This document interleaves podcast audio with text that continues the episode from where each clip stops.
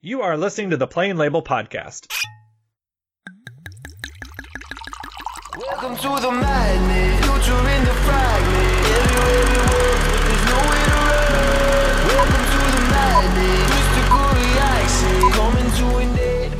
Hello and welcome back to the Plain Label Podcast. I'm your host, Eric Williams. In this episode, we are discussing one of the bigger MCU Phase 4 releases, Doctor Strange in the Multiverse of Madness. Joining me for this episode is the 838 version of Mr. Alan White. Not true. You're the I'm 616. the 616. Yes. okay, well, I'm the 838 then. That's fine. no, you are not. Well, I, well, some people might think I am after I uh, talk about this movie. Before getting into our Oh. discussion, we are still brought to you by Derek Coward and the fine folks over at the Deliberate Noise Network. Head to deliberatenoise.com for more current and archive shows from the network. Alan, you mentioned to me before we started recording that you were getting ready, so to speak, for this uh, for this chat. What is it that you are drinking? I'm having, and this has nothing to do with the movie, I believe, but I'm having pineapple juice with coconut rum and a shot of Jack. yes, the Jack. The Jack is consistent.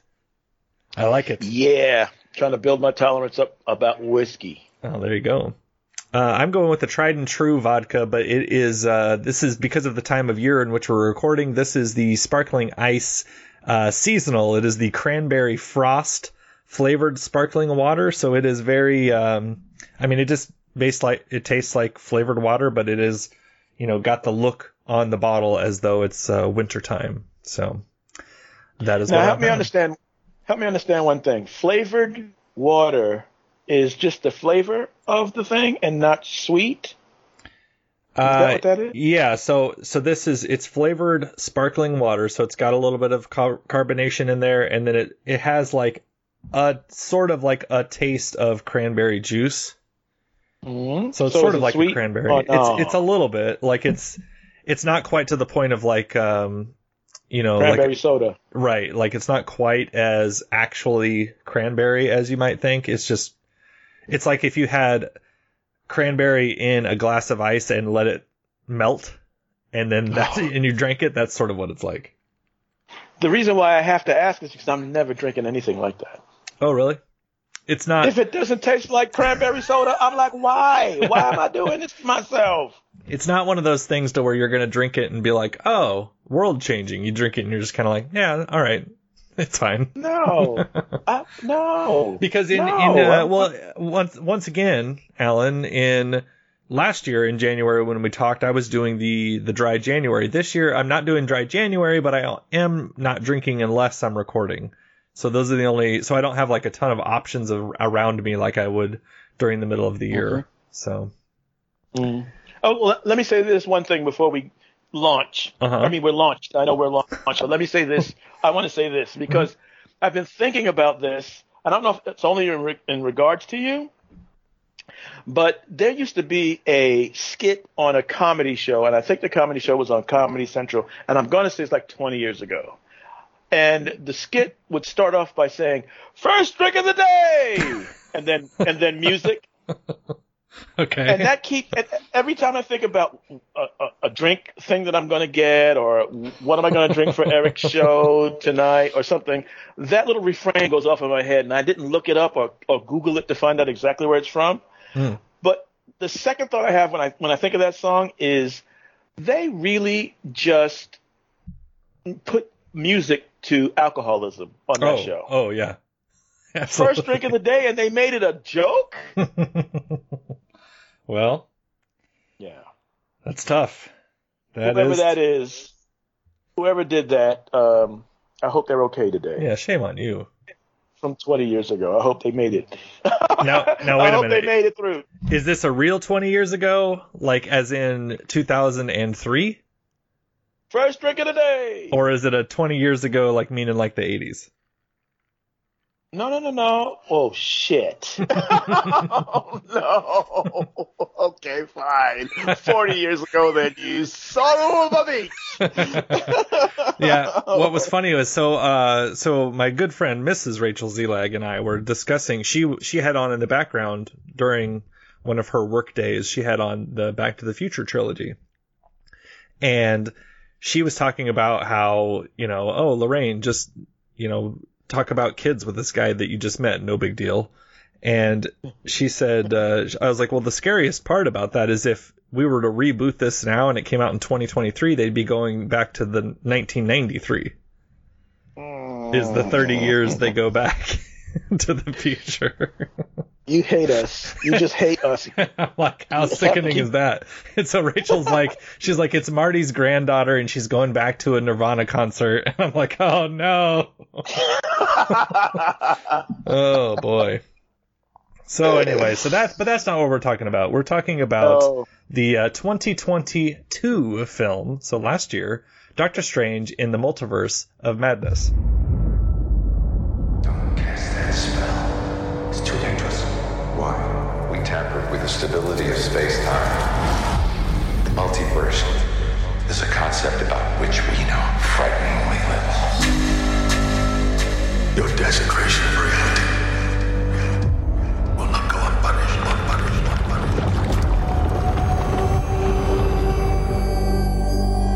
It was the only way.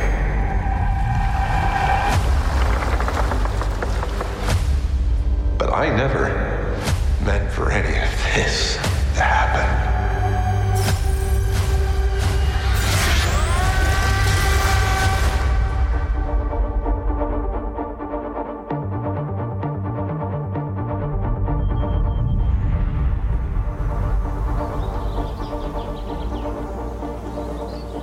Wanda, oh, I knew sooner or later you'd show up.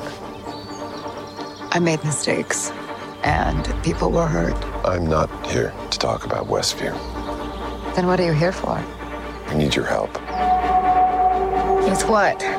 What do you know about the multiverse?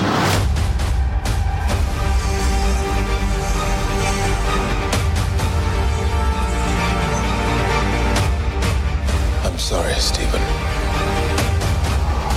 I hope you understand. Greatest threat to our universe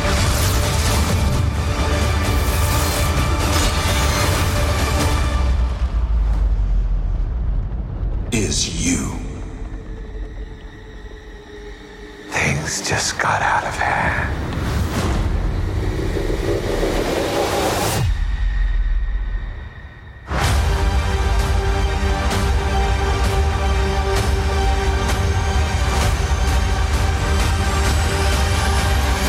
IMDb plot synopsis, we're gonna go with my good pal Blazer three four six, which is which is a guy that I don't know. I just maybe he's from Universe three four six. Maybe that's what it is. You guys go way back. Yeah, yeah, that's right. We're old pals. Uh, his plot synopsis goes like this Following the events of Spider Man No Way Home, Doctor Strange unwittingly casts a forbidden spell that accidentally opens up the multiverse. With help from Wong and Scarlet Witch, Strange confronts various versions of himself as well as teaming up with the young America Chavez while traveling through various realities and working to restore reality as he knows it.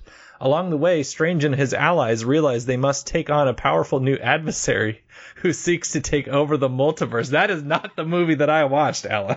At all. at all. What do you mean accidentally? What the hell is that about? This new adversary, you know, came out of nowhere. But how did he cast a spell accidentally and went into the multiverse? I, it was cast unwittingly casts a forbidden spell that accidentally opens up the multiverse. But that's not what he does. Nope. Nope, not at all. that felt like maybe someone got a uh, plot synopsis early and was like, "Yeah, here's I think what they're gonna do with the movie." Uh, because this is this is one of those films that was um, that was uh, arranged and changed quite a bit. Was it? Yeah, to where originally Scott Derrickson, the director of the first film, and also the director of The Black Phone, one of my kids' favorite movies because she's such a creep like that, and Sinister, which is uh, Sinister is one of the uh, it's supposed to be like in the top five, um, will make your heart race kind of films, um, and it has one of the one of the more legendary uh, horror sequences. So he's the director, and he was going to come back for this, and originally it was going to be Doctor Strange and the Scarlet Witch teaming up for most of the film, and and mm. then she was eventually going to succumb and be the villain, but instead, as we all know who've seen the film, it's more of a Wanda versus Stephen kind of a movie. I don't know which one I would have liked more. Yeah, I don't know. one I don't like. well, why don't you tell me? So, what did you think of? Uh, so, this is a sequel. We don't need to get into too much about what our history is with with this character. I mean, this is an MCU staple now. This is our new Tony Stark, right? This is our rich white man who's has to be humbled, but but but is still a jerk. Um, but uh, so, what did you think of uh, Doctor Strange two? I thought, uh, well, it broke my heart. It Ah. broke my heart. Okay. Because, I mean, if you listen to our show, and I feel my feels about WandaVision, yeah, this is what becomes of WandaVision? Mhm. Come on, it's so heartbreaking. yes, This is Wanda. Oh, it hurt me so hard. It hurt me so bad.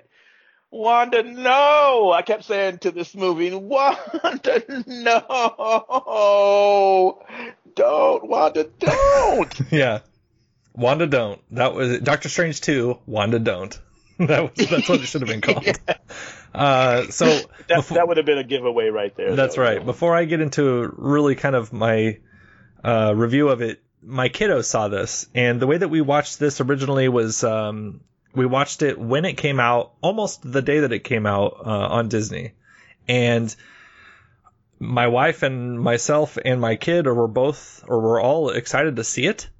Um, because we didn't we we had sort of seen like some preliminary trailers, but we didn't like watch them a lot to where we were migrating to the Alan way of life. Uh, but we weren't all the way we weren't all the way there yet, and so I just sort of knew the moment where they said that Stephen was the biggest threat to the multiverse is the Oh, way that the mhm. trailer makes it seem. Mm-hmm. And so I'm like, okay, is said. yeah, so I'm like, all right, so it's going to be probably Wanda teaming up with one version of him to beat the other one, and that's fine, and I'm okay with that. And we get into it, and we get to we get to the same point where I sort of stop taking notes, uh, which is when he is kidnapped and he's in the 838, and then we meet the Illuminati and all that. Uh, we get to that point, and my kid's like, "Can we pause it for a minute?" And she's like, and then I said, "Yeah," and so I pause it, and I'm like, "You gotta go to the bathroom or what?" And she's like, "No." She's like, "What's going on? Why are they doing this to Wanda?" and she's like, she's like, I don't, I don't like this at all. and I'm like, wow. And so she was, she was bold with her, uh, you know, I was like, okay, so I'm, I'm going to be talking about Doctor Strange Friday. Do you want to watch it again? She goes, no, I'm never watching that movie again. ah, get and it, girl. she was pissed. And she's like, Yes! she's like, they did her so wrong. She's like, they did her. And then my wife's like, yeah, they did her dirty. And she's like, no, I don't say that, mom. She's like, they, I did that. They did her wrong. so it's like Oh. a nice little bit of uh, my wife trying to be one of the cool kids and my kid shutting her down in there. Um, but it is uh, surprising at how all three of us were not at all pleased with the way that they handled um, Wanda. Okay, so you're on my. So we're all yeah, I'm on the team. same side as you. I had such I had such a problem with this movie. I Mm. thought that I it's like it's like I wanted to give Sam Raimi a like four to five stars for the direction and the way that certain sequences looked. And then I wanted to give the story like negative scar negative stars for for what it did because I was so unhappy with with most of like the the quote story that was going Mm. on here Mm. uh to where like I thought certain images looked really cool I thought like the nods to the different uh to the different horror movies like most blatantly when when Wanda's injured and they're going through the tunnels and she's got the red eyes and she's like limping like Jack Nicholson from The Shining and I'm like Mm. oh they're like lifting direct uh shots here they're just you know it's it's on a different set and all that sort of thing but I was like, wow, look at this. They're just like, yeah, we're we're nodding to different horror movies, and I thought some of that was really interesting. But boy, um, we as a whole couldn't have given a shit about America Chavez. Like this is a character that I don't know at all, Oh, now and she shows Wait a minute, and friend. she shows up right away. And I'm like, I don't know who this girl is. I don't know why I'm supposed to care about this girl. And she was a damsel for 98% of the movie. And then at the Yeah. end, when she's finally like, okay, I'm going to give Wanda what she wants, I'm like, well, don't do that to Wanda. And so it's like, I didn't want Mm. America to have her character progression at, at the expense of Wanda's character to where I was like sort of torn there to where I was like, I don't, I I like see what they're trying to do, but I don't like that either. So Mm, okay, I just had, I just had problems everywhere. Everywhere we went, I Okay. had problems. I hear you. And so, okay, now let's pull ourselves back from the brink. uh huh. Yeah. shall shall we? Because even though my heart was crushed for how Wanda turned out uh, in this movie, I was able to see some redeeming um, story beats Okay. that helped me deal with what happened to her, where where this went for her. Okay. Uh huh. So, but I guess I got to go back to America Chavez for us just a second Sure. because because I'm very familiar with America Chavez because I've been reading I've been reading the comics you know pretty steadily um, from her introduction and then all the other ways that they've put her in the comics. And the biggest problem I had with the movie version of America Chavez is that she's not tall enough. she, she's not. Uh, she's not enough heads. she's not eight heads tall. And the way they draw America Chavez in the comics is she's eight heads tall and her legs are five heads, five heads long. Mm. Like she constantly wears, she wears that jacket. Mhm. And she may wear um, a t-shirt or something underneath, but then she always wears either biker shorts or or poom poom shorts. Okay. And the rest of her are just legs down to, and so she's a she's a very um, the, the America Chavez we got at the end of the movie is very much the America Chavez in the comics. She's she's extremely strong. She flies and she stomps those star portals. Mhm. But her her her most um her most forward presentation is to punch the shit out of you. Like she's a she's a fully realized powerhouse of a character. Okay. So this this America Chavez we got who was running for her life, and I got to tell you, I can't say the actress's name. I hope you can, but because it starts with an X. But she is a great screamer. Ah. She she does good screaming, but but that character in this movie was on the back foot all the time, running all the time, being chased all the time, getting snatched up all the time, being sacrificed, and all this stuff. And that that was a huge takeaway. That was a huge diminishing of the America Chavez from the comic book. Hmm. Yeah, I'm not sure how to say her name, but I, I know that it means flower. Well, let's just call her Flower. no, but it's X O C H I T L. and I've seen her in some in one or two, um, you know, sit it sit down in the chair, talk to the reporter of the day, and she says her name, and uh, she says it so quickly that I couldn't remember what, how she said it. Uh, okay, I'm sure I, if I would have been uh, responsible, I would have looked it up. So I'm looking at uh, I'm looking at things like America by um, it looks like Joe Casey and Nick Dragotta, Yeah, and that's one version. this- There's many. this to me. Oh, she was a young Avenger. Okay, well that makes sense. Yep. Uh, Yep, yep. This to me looks like she's like a woman in this. Yeah. Yeah, but she she may be like twenty something, Oh, okay. young twenty. Okay, so in the comic. Ms. Gomez that plays America in the movie, I believe, was cast when she was 13. And so she's quite young. What? Yeah, I think she was cast. I think she was cast when she was 13. I'm not sure when she actually shot her scenes. Um, Goodness! Wow. So she's under eighteen. she was born. Well, no, not now. She was born in 2006. So, she, well, yeah, she's uh, she is That math. 17. Oh, right. Yeah, she's So 17 not- now. no takeaway from her portrayal of the character that they wrote for her. And if she's 17 years old and maybe she was 16 or 15 when she did the show, Mhm. girl, you did that. Like that was good. Yeah, so it's good. like that. That's good for for that age, but that's just like that's a that's just a weird choice to me because it's like the things where she's supposed to be coming into her own when she's when she's finally fighting Wanda. Mm-hmm. That was not a convincing look to me. Like when she was like punching her and stuff, that was like Mhm. that was like stage work punching to me. That was not like here's her grand triumphant uh, action moment and we're gonna make it look good. It was just kind of like, oh yeah, just go over there and punch her for a little bit, and we'll just, you know, just just just do it, and then we'll we'll shoot it again. We got coverage, you know, we'll we'll do it again, and then they ran out of time on the day. Is what it looks like to me. and I'm like, no, no, no, no. And especially to hear, like, to see this this variant cover that Jamie McKelvie did uh, from America, it's like, no, Mhm. she looks like she would whoop your ass in, the, in this, and that is not what she looks like in the movie. So that's just Right. a, that's No, an interesting choice. Yeah.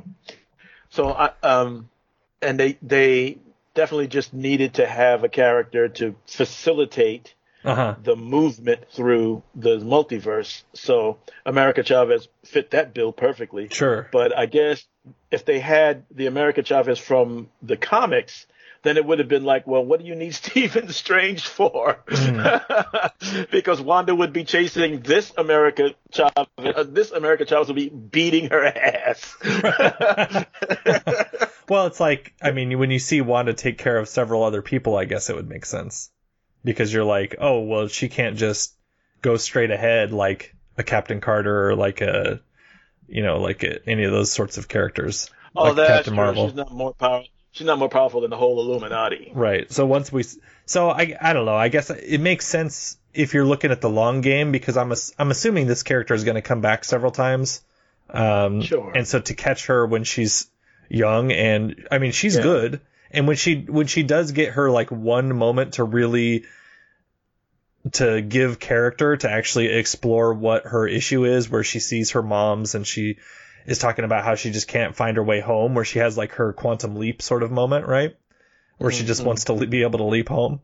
And Mhm. when you get that, it's like, okay, well, I can see what they're going for.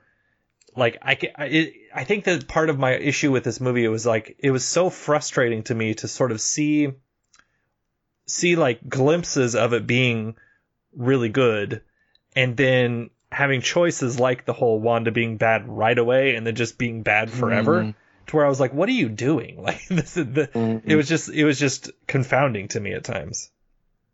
Okay, so yeah, let me get into the just kind of the redeeming parts of Wanda's development. It is it is also true the way we the way we you and I went into the stages of grief and all those things, Mm-hmm. which are so valid. It is also true that sometimes people don't do well with grief. Okay. Sometimes people stay in a stage and they really need some assistance to get out of a stage, one of those stages, if they don't reach acceptance eventually. And so this character that we saw at the beginning of Multiverse Madness, Multiverse of Madness, In the multiverse Whatever. of madness, yeah. in the Multiverse of Madness is a Wan- is a Wanda who got stuck in bargaining and denial. Mm-hmm. and she has not moved into acceptance of the loss of all the losses. So she found a way to change her reality and she denies that she has to accept this reality. And to that end, she is using the Darkhold to change her reality and get what she wants. Right. One. And and two, the Darkhold is a corruptor. Right. Mm-hmm. So I liked that. So we, right. So we can't rule out the fact that the Wanda we knew, who went through all that grief, was not under the influence of the Darkhold until the last episode when she started when she fought back against Agatha, Uh-huh. and then she took then she took Darkhold, and the last thing we saw of her was her studying the Darkhold and listening to the children's her children's voices. So that was a clear um, t- um, sh- uh, foreshadowing of the fact that she was getting under some bad influences right at the end of her own series. So Right. it shouldn't should it should not have been such a blow because they tried to show us this is not going to turn out really well for Wanda. it's just it's just a heartbreak that that the, that people that's that's in charge of writing all these stories didn't didn't I guess work as hard as I would to help her Yeah, to get her yeah. it, to acceptance. Yeah, here well here's my here's my problem. So I feel like if you and we talked a little bit about this before the record button was pushed, but if this was being written in a comic form and you mm. have this limited series and it's about Wanda and then you're you're making it into an event, you're going to give me mm. that event without her without showing me about how she's been overtaken by the Darkhold. Like this is like a mm. like this is like an off panel in between the issues kind of big thing where she's being overtaken or or uh, seduced by the Darkhold. And it's just like, yeah, that that just happened. That just that just happened.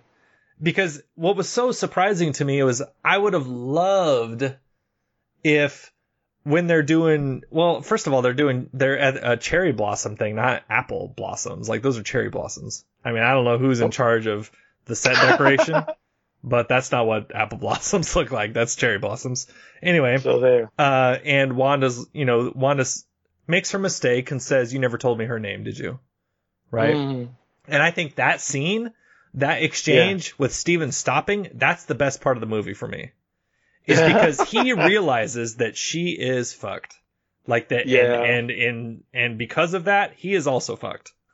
Right? Yeah. And what I would have loved is if that were an act 2 thing. If that were something like at the midpoint of the movie instead of it being like the first like 10 minutes. Because from that point, she doesn't have anywhere to go until the very final where she has the I'm not a monster line. Up Mm. until then, she doesn't have anywhere to go. Like she doesn't have anywhere to develop, which is so contrary to what we just saw with WandaVision for over six episodes. All she did was develop and go through those stages. And then here we get to see her on the big screen and she's stuck. And she's stuck and she's also right because she says things like, uh, you know, she has her lines from the trailer where she, where she is talking to Stephen and, you know, she says, uh, I wrote it down here. Go ahead. Where is it? It's uh oh, you break the rules and become a hero. I do it and I become the enemy. Right? That was in the trailer? Yeah. See, that's why I don't watch no goddamn trailers. I believe it was anyway. I feel I, I felt like How once much- when that moment came up, I felt like I was ready for it. How much of a giveaway is that? But I was like, I go, but this is Wanda in the first ten minutes speaking the entire concept of the movie. yeah. Okay, Right? Well. and then at the end, at the end she says, Dream walking, question mark, you hypocrite. And I'm like, Mhm. exactly. Fuck Doctor Strange. Because like she is correct. Like she's seduced by the Darkhold, yes, but she's Mm-hmm. right. Mm. Because he is he is oh, and this is my this is my main issue. Like I'm so hot about Get who it. Doctor Strange is. So throughout the rest of the Marvel universe, we Mm. have people like the X-Men who have to protect those who hate and fear them.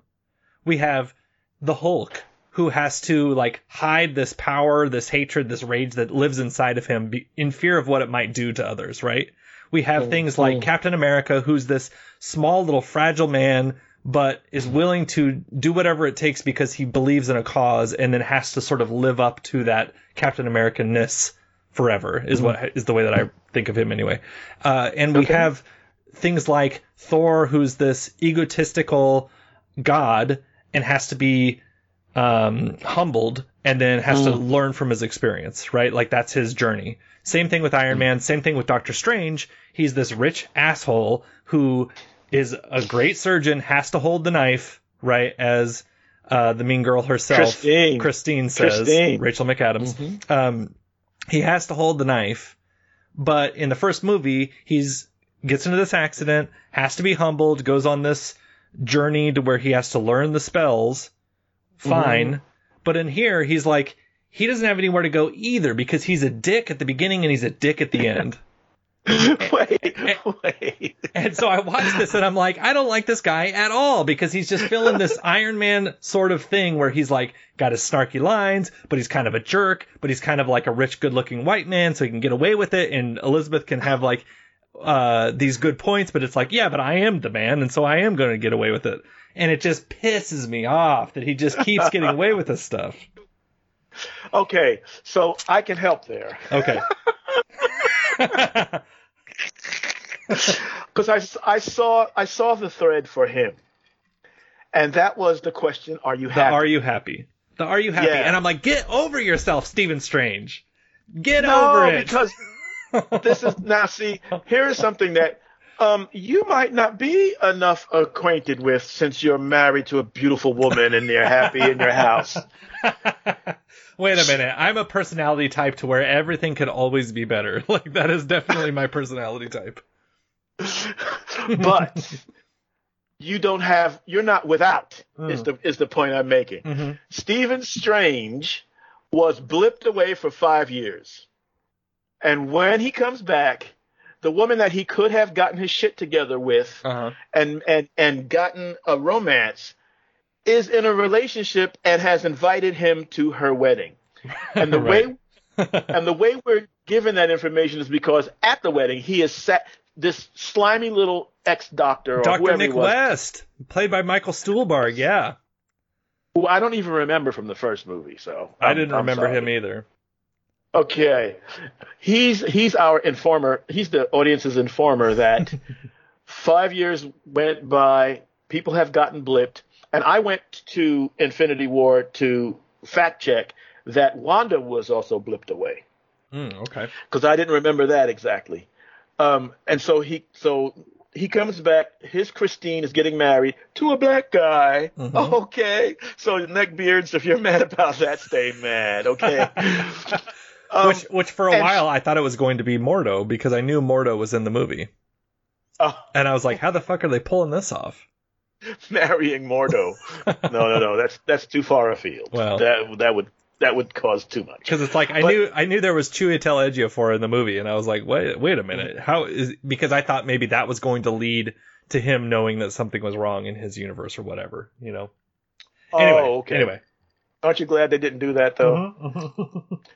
So Stephen Strange had to accept that the life he's living now is not the the life he could have lived if all these other circumstances could have been out of the way, if if things would have been different. Plus, he gets called on the decision he made to give the time stone to Thanos, which facilitated the snap to begin with. Right. And he's called into question of that choice by Nick West, this doctor, and also by uh By, By Wanda. Wanda. Yeah, by Wanda. so he has to live with I'm not getting the girl that I love and I love her because eventually he tells the Hmm. the the Christine that he does have access to um in in the 838 universe that he loves her. hmm But he can't he can't have that one either. So he's not getting the love he's looking for. Plus, he made a decision that did lead to the snap and all this unhappiness, and he has to live with that. So that's kind of a that's a thing for right. him. So no? that's so that's the thing. Yes. What I but the way that it's depicted is that it is a universal thing, right? Like it's not like it's not like the movie tells us he's the only one in this scene that has been blipped because uh, Dr. West is also like, oh yeah, I got blipped too, lost my cats, right? And like they like make a joke about it, and then later, and his brother. right? That wasn't a joke. Yeah. And then later you see when he's talking to Christine that it never works out. Right? Like it doesn't work out for Stephen and Christine. So his specific like crying about this one woman, it doesn't work out, Stephen. Like find yourself somebody else because it never works out. And so it's not like a Romeo and Juliet, oh this one thing is keeping us apart. Like it is not meant to be, my man and so it, it's like that was the thing that that was driving me crazy was it's like there is no sign that says that this is going to be a thing but it's like so i don't so i didn't have sympathy for him but the heart wants what it wants, man. Well, that's true, and I guess we do get the we get the post credits moment. Uh, that could be Yes. his, you know, that's his new Christine, right? That's in in in a superhero form, so to speak. Yeah. in terms of what we've been lot of- shown.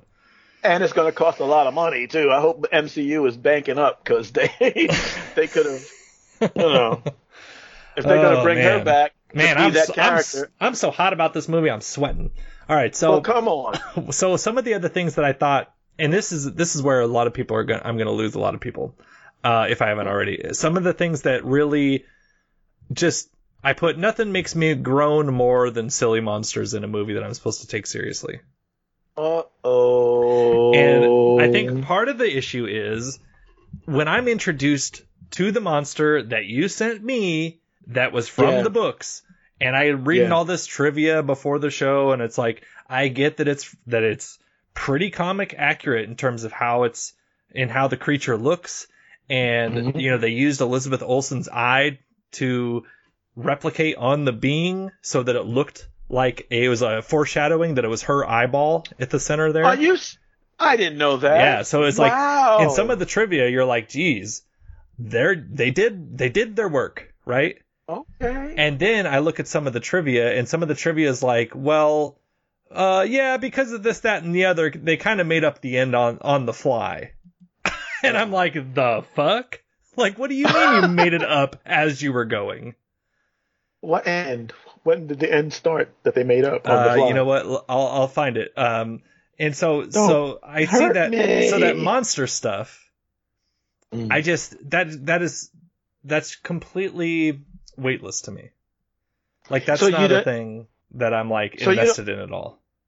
And you didn't remember the look of any of the other monsters in, in the Stephen Strange and the and the Doctor Strange six one six comic book world? Well, yeah, I did, but see, I guess part of my issue may be that I'm not enamored with the the character to begin with. And it boils Oh. and it boils down to my same issues that I have is it's like magic is magic and magic and it just doesn't mean anything to me. To where it's sort of like the Eternals and the gods and the the sort of discussion we had there. It's like if he's such a badass, just do the best spell and just end it right away. Like if you're so bad, Doctor Strange. But instead you're like Sir. Instead, you're like, oh, well, I'm just going to do a little bit of a spell that'll help me for this moment, but then I'll do a different one later, and then I'll do this other move. And it's like, dude, just do the one that's going to kill the thing right away. Do the portal one that sends the eyeball somewhere else then. It's just like, what are you doing playing with the thing? Sir. yes, Sir. yes, tell me. Sir. Magic has rules, sir. But, but see, those are not rules that I see when I watch the film. Mm-hmm. It just looks like a lot of gesturing and a lot of special effects, and it doesn't. It just is. This is the most weightless movie I think I've ever seen, to where everything just Oh. felt like it was made on a computer and on a green screen stage, and it just didn't feel like it meant anything to me.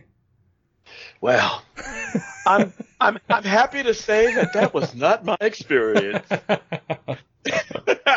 that would have been torture. I'm sorry, Eric. I just feel like I'm i was I was just you- watching everything that was like it was a stage of this and it was a stage here and it was another stage and it was just like it was very much like um you know like we were talking about when we were watching um the scene with in Moon Knight when uh Mark Spector I think it's episode 3 and Mark's on the roof and he's like fighting three different guys and one's just kind of new so he's just sort of slapping at the guy Oh, and yeah? it's very In the- in much like it's very much like you can tell this part is not in Africa. This is just they're they're at a stage somewhere and it looks fake as heck behind them.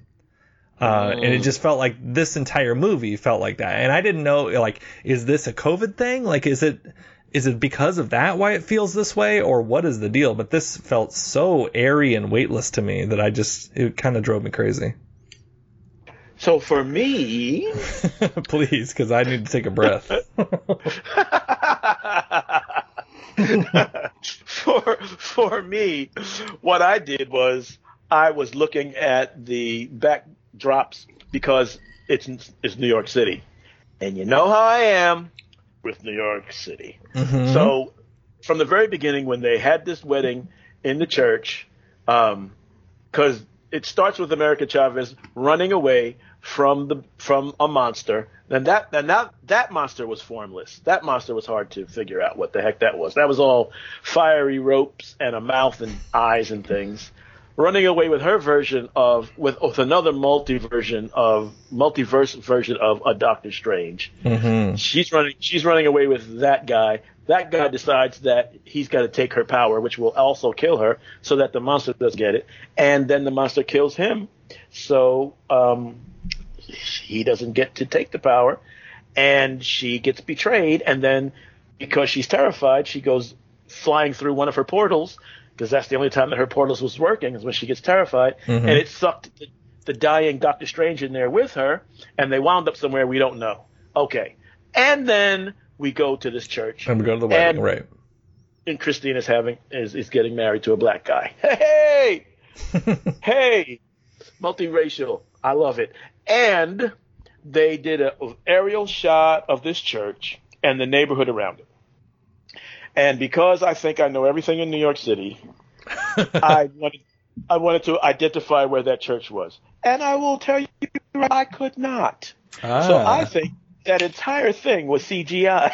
I think you're right, and I think that it is. Um, let's see. It says, well, here this is this is in the same ballpark, but not quite the same scene. It says that earlier in the film, with uh, Strange and Wong in tow, when the uh, Gargantos, we'll say, the creature, okay.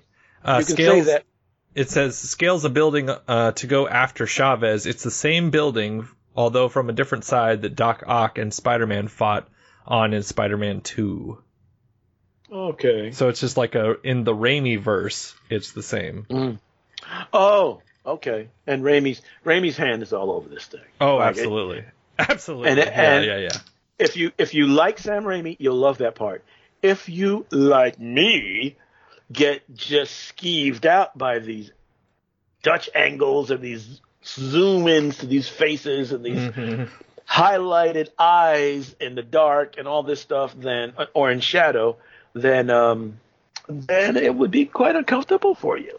So Well, maybe how did you feel uh, towards the towards the third act when they have the which I think is the is the most wonderful shot of the movie where they zoom straight into Wanda's eye when hmm. she's in like her full Carrie White Stephen King Carrie moment right where she's got the blood covering half of her face and all that stuff Yeah. and they they zoom like straight into her face and I'm like ooh baby is this a Sam Raimi shot yeah. I, and yeah, there's lots of Sam Raimi shots. I thought that when that when that if you're going to call it Gargantos, you can, but I'm going to call it Shumagorath. yeah well that's that's the actual name this is that's just what it said in the trivia. Okay. I don't, and they never called it Shumagorath, so I don't know why they didn't call it Shumagorath. Who knows? I I found the, But the that- quote about the movie uh, in, Okay. the, in the script. So what's in there's two different things that are interesting here. It says Sam Raimi has observed, which is such a strange way to say this. Sam Raimi has observed that due to the chaotic production process, he and the screenwriters, plural, essentially hmm. figured out the movie during filming, with the ending hmm. being conceptualized about halfway through the shoot. Halfway through the movie, shoot, you're going to figure out the end. Oh gosh. and then it says screenwriters, but Michael hmm. Waldron is the only one who's credited as the screenwriter. So I'm like, okay, well, who was the? Then I immediately I'm like, well, who was the ghostwriter on this? and I couldn't find who else had written it. Um, the thing that is interesting about Michael Waldron is he. I, I don't. I don't uh, enjoy the man's work, and I think part of what it is is he was a Rick and Morty guy. He is an an, an adult animation background, and he is the the writer of this and the writer slash creator of the Loki series. And okay. those were things that I had uh, issues with just as a just like in a story sense. Like it, it just seems like him and I wouldn't wouldn't look at a story the same way. You know, we were talking earlier about people that we feel sort of like similar to Intimidated. yeah, intimidated by, or like we were like, oh yeah, you know, that person constructs a story sort of the way that I I might. Uh, I don't feel that with this this uh, individual, and he is also the person who's doing the uh, the upcoming Avengers movies, and the sort of he's he's the, the sort of architect of a lot of what's coming next, and that Okay. that concerns me. Is he going to have anything to do with the Fantastic Four movie? Uh, no. He's he's the one who's in charge of the next like big Avengers movies. Okay. Okay. And so that's that's sort of like I get where I get it because you know, he did Doctor Strange 2, he did Loki, like he's very into the multiverse and the different realities and such. Mm-hmm. And but at the same time it's like this I I don't I just don't vibe with this guy's storytelling sensibilities and so it makes me hope for the best but also sort of mm-hmm. feel like I'm bracing a little bit for what's coming. Okay. Be braced. Stay braced. but hope for the best. Hope for the best. Yeah. So anyway, so that that was kind of my issue with the, you know, after the fact, I see that how they had kind of made it up as they went, and I'm like, geez, Louise, like, how can you spend so much money on a film and you're making it up as you go? Like that is just, I just don't understand. But wouldn't you wouldn't you hate to be in that position? I would hate to what- be, the, yeah, I would hate to be in the position. You know, it's like, you know, all hail Kevin Feige, but it's like, how do you let it get to this point?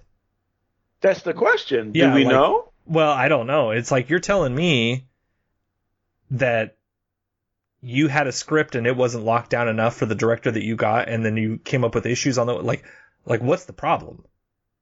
Well, couldn't it have been that if it started out with one person who, for whatever reason, left the production and they Mhm. brought in Sam Raimi, that Sam Raimi came in and said, okay, so what have I got here? What are we doing? Mhm. And looks at the script and says, wait a minute, this and that and the other, and that doesn't make, and that's not my, well, list. why don't we, how, what if we, and then he Sure. tries to change stuff. Sure, that makes sense. I mean, and that that is probably the most likely thing, um, because you know Scott Derrickson said that he they did part ways uh, due to creative differences. Uh, Yeah. and he's like, you know, he from the from the uh, you can see some concept art online. I saw it on uh, on Twitter, but it's sort of what his version was going to look like, and it was Uh. much more. Um, uh, Alan, did you did are you a Lord of the Rings person? I am a Lord of the Rings person, but Okay. I, I saw it in the movie theater, and that's the only time I saw it. Okay, so when Frodo would put on the ring, Yes. that's the sort of like multiverse and the sort of like frozen tundra uh, toward the end. That's sort of what Oh. Scott Derrickson's world was going to look like. Okay. All Where it was a lot more like horror influenced. Um, hmm Which is which is what odd because it's like two different horror directors, but they're just kind of coming at it slightly differently. To where Yeah. I think Sam Raimi is much more, uh, you know, besides the Bruce Campbell cameo and and the sort Mm. of slapstick stuff that's thrown in there every once in a while, uh, he's much Mhm. more of like a big, um, a big monster creature, gross Mhm. kind of a director. Mhm. And I think Scott Well- Derrickson is much more of like a no, let's not just gross them out, let's also disturb them. And Right. I think that's probably probably where the where the heads were butting. Yeah. One and two. I don't like to be creeped out. Right. W- I would have had a real problem if it would have been Doctor Strange, the Sinister Universe, Mhm. or what, whatever the hell uh, Scott Derrickson is up to over there in that universe. I'm not. I don't watch those movies. I'm not watching that. but you have more of a history than people would uh, be led to believe. You used to watch that. You used to watch those scary movies. When you say used to, See, it was just 20 years ago. 30. No, as we've established, 40 years ago. Oh man. Um, all right. So let me look at some of the other notes here. So I got a full page before Stephen was captured in the 838. Uh, most of this I already mentioned though. So it's stuff like Wanda's journey that that felt like it was um, off screen uh, in terms of her being, you know, her in the Darkhold that we already mentioned. Um, I think that what's what's strange is that I don't normally uh like even though I like to write, I don't normally clue in on how people perform certain lines. But something that I noticed here was uh Cumberbatch was was so on top of her with her lines at that cherry blossom apple orchard uh Yeah. fake realm. Like every time she would she would like end the sentence and as soon as he had that last syllable, he was on top of her immediately Yes, with whatever line yes. it was. And I was like, what is he, like what is he doing? And so I was Did like you not like that? and so I was Did like, well, it, like it, it feels, it felt rushed, but it was also a clue that he suspected her. Like that he suspected her all along, is what it felt like to me. Like he's like going about the pretense of being all happy go lucky with her, but already suspects and then is confirmed when she doesn't tell her lie properly, Okay. is what it felt like to me. So if he, but so if he did this, so he goes to Wanda because America Chavez landed in the in in his universe, Mhm. the universe that we've been watching all this time, and she's being chased by Shuma Gorath, which they never call Shuma Gorath, and and it's at the time of the wedding, so so Strange does his superhero thing by just falling off the balcony and letting the letting the cloak carry him to the mm-hmm. battle.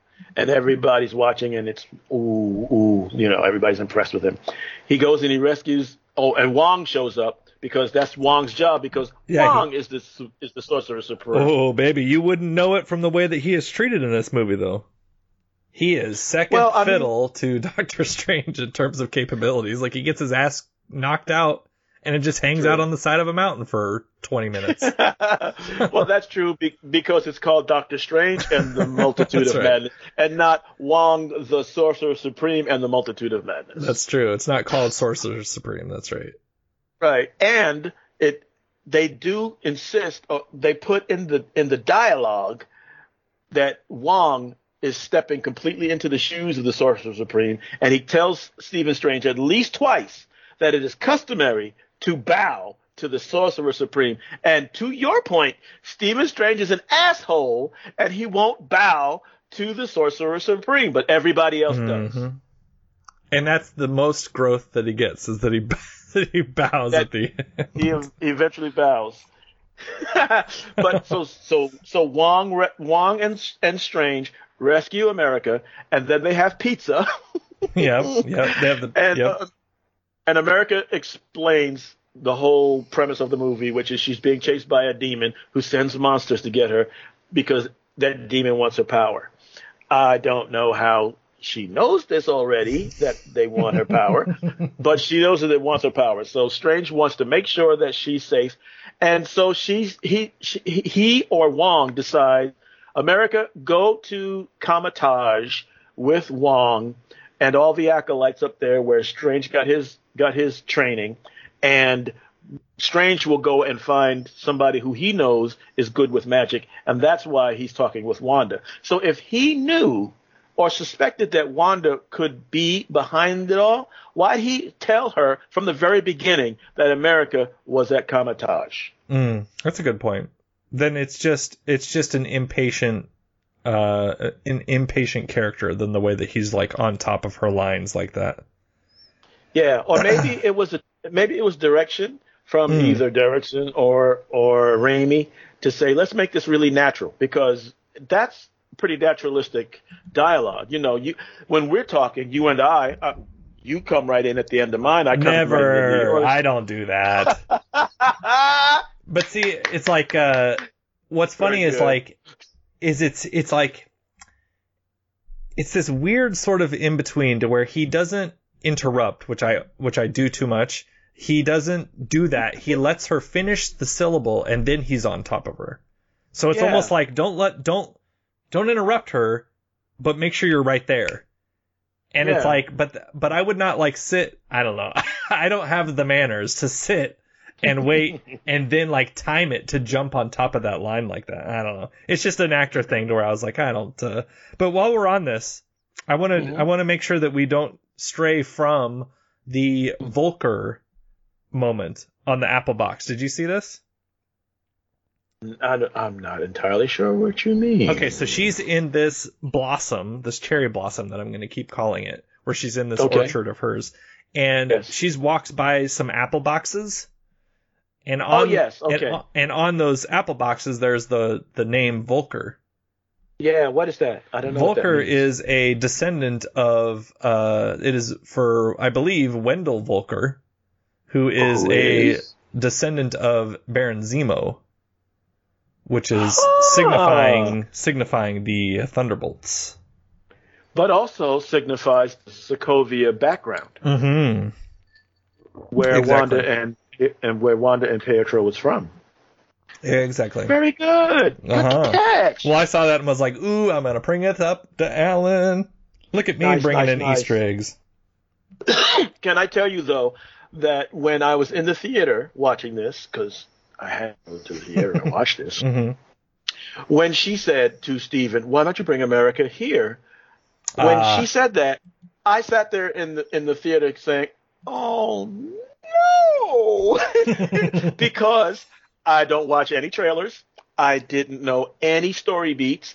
I had no idea where this movie was going to go, and I only had a suspicion that possibly Wanda was going to be the baddie of this movie, but I prayed it wouldn't be true. Mm. But as soon as she said, "Why don't you bring America here?" and I know that he hadn't said her name before that, which is a kind of a trope that has Mhm. been done in other things. hmm I was like, "Oh, Wanda, you are behind all of this.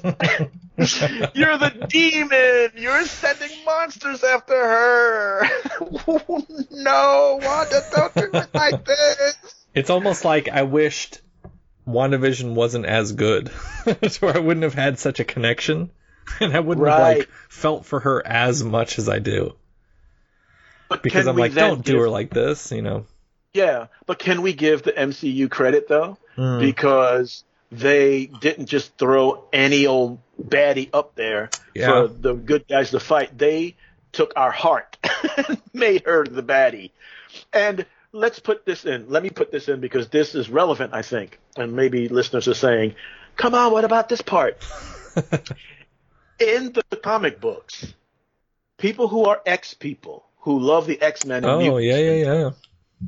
Wanda Maximoff, the Scarlet Witch in the comic books, is responsible for the decimation of mutants in the comic books until there was like 198 left Mhm. out of millions of mutants because she said uh, she had she had a psychosis and reality warping powers and she facilitated once the destruction of the Avengers Mhm. and then two the House of Magneto, Mhm. which in comic book continuity, she and Pietro were Magneto's children, and so she facilitated a whole reality breach where the world was now um, mutants were in were in sovereignty, and Magneto was kind of like the boss of it all, and they had these different tie-ins and um, a, a line of comics that was in that world. But when it was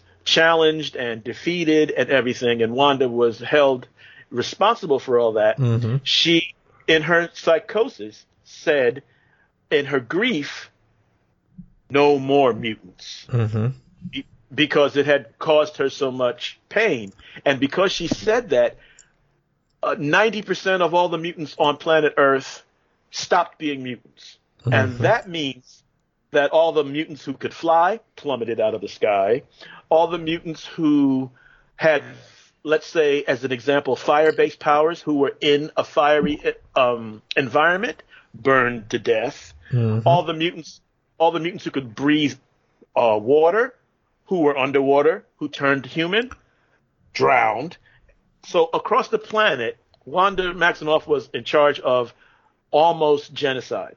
And so a lot of mutant loving comic book readers, that was Wanda became enemy number one. Mhm. So it isn't so much a big flip on this character to make her the bad guy of this movie. It is kind of within the the character um, projection into the MCU that Wanda would do something kind of malicious or even um, non like non maliciously but um, harmful and destructive, and that kind of goes along with the conception of the character. So that was given to us in an MCU version. But this time, this time because of WandaVision, we had a lot more emotional investment in the character because of WandaVision than we did in the comics because she's one of like, you know, a thousand characters with different costumes and different powers and and, and in, in this season she killed 90% well she demutantized 90% of the mutant. She didn't kill all 90% Right. it's just the ones that were in dangerous environments that were surviving in those dangerous environments because of their mutant power was killed in those dangerous environments. But a lot of other ones just was like walking down the street and all of a sudden, you know, they could hear normally or their feathers fell off or whatever happened. They lived, but they were just no longer mutants. So doing this to Wanda in the MCU is not so much of a breach of the character. Mhm. It is just an MCU evolution of a bad thing that Wanda is responsible for. Right. And so I think that that's where that's where I wanted to see the progression and the struggle of her becoming this. Because in the books hmm. you get to see the reason why she says no more mutants. And I do I do love that it is pretty character consistent to where it's not like she's screeching no more mutants. She almost whispers it, right? Yep. Yes. and and then here Yeah. She doesn't like have any grand like and I'll kill you all kind of a moment, right? Right. Like she just is right. she is the way that she is, but I would have loved to have seen like the Darkhold's continual presence pushing her to this state to where this isn't who she is, this is what her quest for her kids have has made her into or has has led her to become. Hmm. And there's that inner Wanda that's not like this. right? Like I would have So- loved to have seen like it's aided because of her because of her grief or because of her refusal to deny uh or because of her denial. That's why she's led like if this was a WandaVision or a Wanda in the multiverse of madness, I think I would have Yeah, got along yeah. more more with what they were doing because yeah. I think she's much more compelling than than Stephen Strange. Yeah, I hear you. And you know what? I agree. I Mm. think yeah. I think it would have made this movie oh way um, more bombastic than well, much more emotionally charged if it were if it was Wanda's story Mhm. and her battle battle against the corruption of the Darkhold. Even if it would have ended the same way. Yeah, right? even if yeah, even if you give me Yeah. that first third and it's just her in a struggle and you keep Mm-hmm. cutting back and forth between Wanda and Strange or whatever, but you get to see Mm-hmm. her trying to like fight against and then eventually Yeah. succumbing to. Yeah. That would have Yeah. been much But- more satisfying for me. Yes, but now let me tell you what I have seen in the wake of the movie when it first came out. And uh, now I'm only giving you little. I'm going. I'm only about to give you just a snippet here and there of what I remember. Not. Um, I don't have anything before me, but what I remember is on social media how many people I saw at least more than five people that maybe randomly hit my timeline on Twitter or were retweeted um, from people that I do follow, retweeting people that I don't follow, seriously um, championing Wanda's, uh, let's say her her mission, Mm. even if even if she was chasing America Chavez and sending monsters after her and and saying that you know uh, America's sacrifices is, is for the greater good because she's really a supernatural being she's not really a child and Stephen saying see that's that's just that's villain mo- um, motivation Mhm. that you're not getting on the, you're not getting on the lunchbox anymore because that's villain motivation Right, yeah. that's true, but what I saw in memes and gifs is when Wanda is saying, "I am being reasonable. Mm. I I want my children, and this is me being reasonable." Oh, right, because she And- could have done the the like dream walking thing earlier or whatever. She could have gone bodily after America. She could have just gone after America instead of sending a monster here or there. She could have just gone herself after America Chavez, snatched her up by the ponytail, and sucked all the all the power out of her. So she's saying, oh, people people were behind her to say the motivation of a mother to get the children that were robbed from her is justif- not justifiable. You don't do evil things to get, you know. But the power of that devotion and Like her motivation. longing- motivate and the longing for and the heartbreak of and the needing to get that back into your life when you have the means to do so was relatable to so many people that I saw up and down my timeline. And so I think they were hoping that that would be uh, enough to, for us to sympathize with this villain as opposed to just a yeah villain. Right. Well, like they do visually when it goes from the orchard to the desolation. Right. Yeah. Where she's like, "Oh, my I, lying's harder than the hex," and then she wipes it all away. Yes. Yeah, that uh, that that struck me too because when she said, yeah, when she said, "Why don't you bring America here?" and then she instantly realized that she made a mistake and she confessed by wiping out the hex, she was creating that good looking orchard, right? Mm-hmm. But the Darkhold in reality had corrupted all that stuff Right. and she was she was maintaining a a hex to make it look like the dark Darkhold was not having an effect. So that told me right there that she's corrupted, because if if the dark Darkhold did that to the land and she's living with the Darkhold, mm-hmm. then that thing has got a hold of her too. then here's like I think that so some small things that I would have loved to have seen in retrospect, and I love being the the armchair quarterback movie maker, right? But it's like if you give me that scene, she wipes it all away. We realize that visually that the Darkhold has taken her over, and then she has a line to Strange where he's like, you know, she's basically telling them, telling him to bring her, to bring America to her, and then he mm-hmm. says if we don't, right, and if we don't, kind of a thing. Um, if she would were to have wiped that all away, and then we get a moment where it's like a demonized face version of Wanda, or like something that mm-hmm. visually clues us in that this is not who she is, but she's overtaken by something, mm-hmm. then I would have understood the rest of the movie. And it's not that I don't understand it, but it's just like, show me early on that this is not who she is, that she is overridden by something. Mm. Because as it is, it's like, well, I saw her deal with her grief, and mm-hmm. there were hints and suggestions, but you haven't shown me that she's been overtaken by the thing yet. And now So I'm supposed to just believe that it happened in the meantime.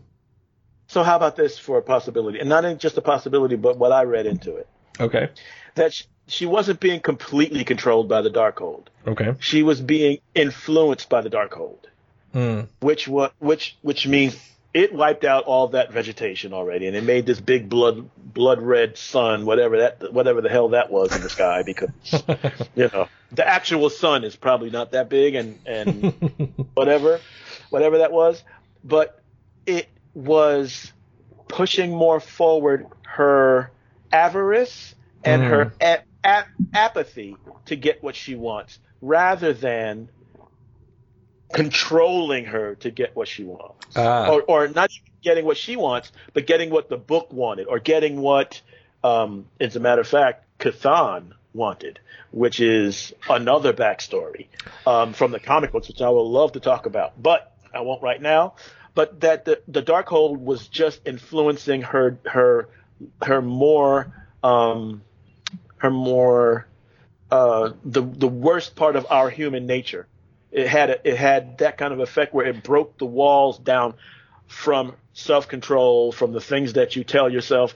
I want this, but it's not okay for me just to snatch it off the off the shelf. So I won't I won't just snatch it. Uh, if I don't have the money, I won't get it. But if if I had the Darkhold in my back pocket, I would snatch that and a couple of other things and keep on going. Mm-hmm. So what if it was that instead? Yes. What if it was that instead that Wanda had reason to want her children take this power from America Chavez, justify the reason of taking her, taking America Chavez's life away from her by by um, rationalizing that, oh well, she's just a supernatural being. She's not really a hmm. child, hmm. and so we'll be doing the universe a greater good by because it's so chaotic, and we can't allow a being like this to have this kind of power. So I'm only doing the greater good, right? That kind of justification is what the Darkhold was influencing rather than totally controlling her. I think that that is, like we said, a Wanda Maximoff in the Multiverse of Madness movie, right? Mm. I think that if that was the choice and it's not Doctor Strange focused, that's mm. much more compelling. That's much more like real. That's a lot more authentic than something that is like. It, it's still a good message, but it's so like base level of St- Stephen, like, are you happy?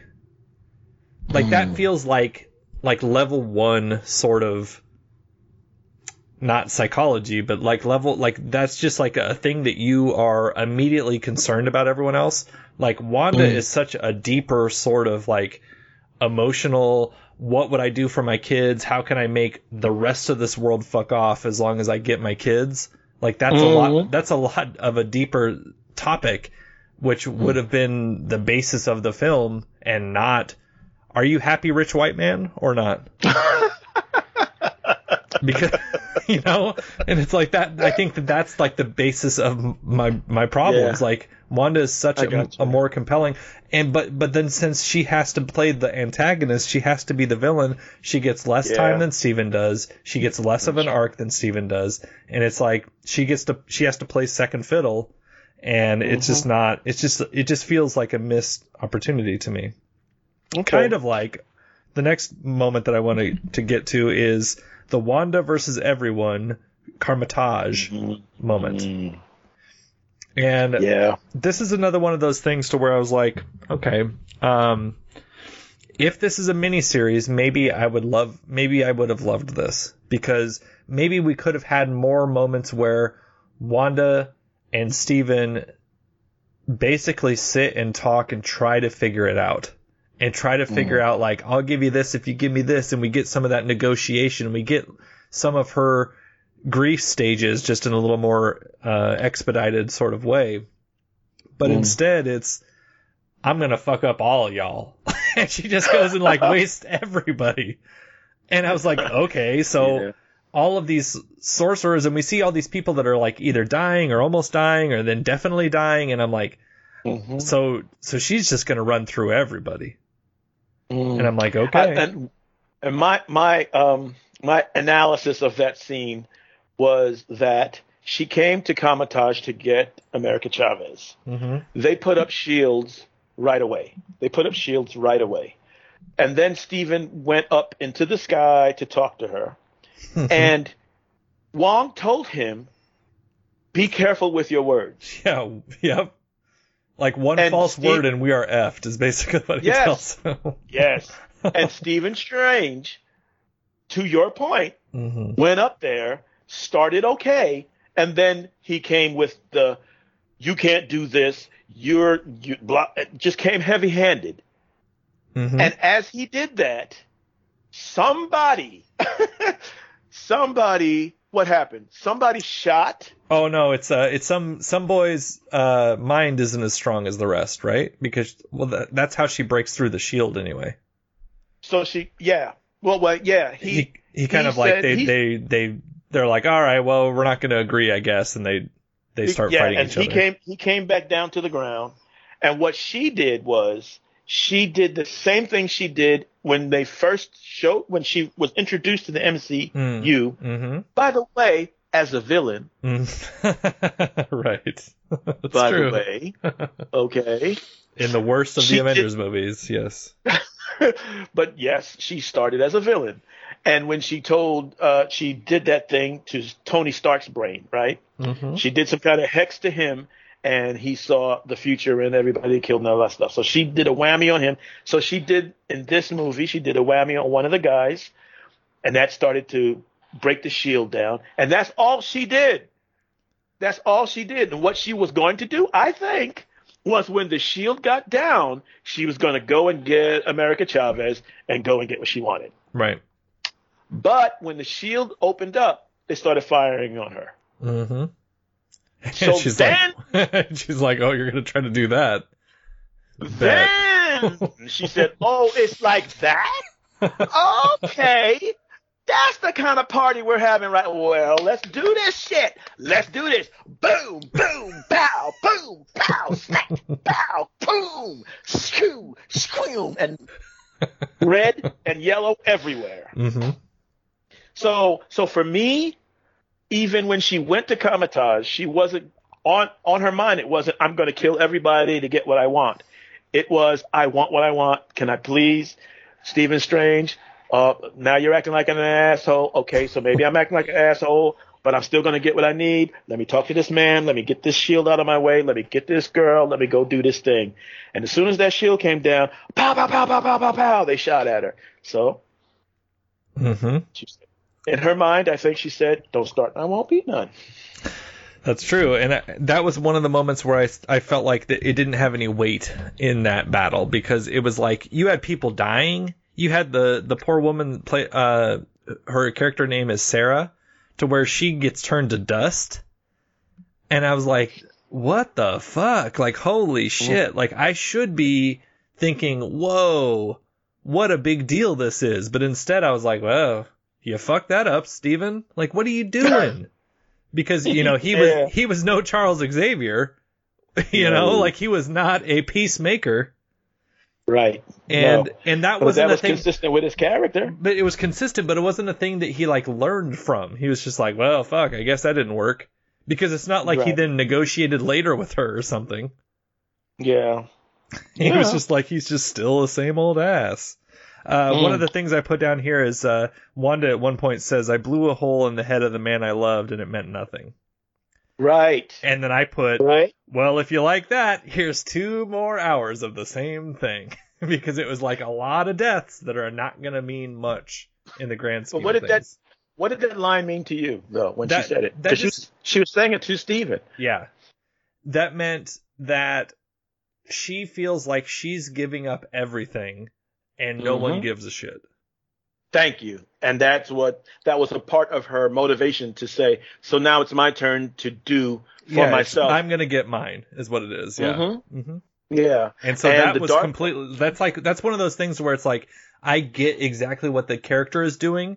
I don't love Mhm. it, and I'm not supposed to because she's the villain. Mhm. But I get it.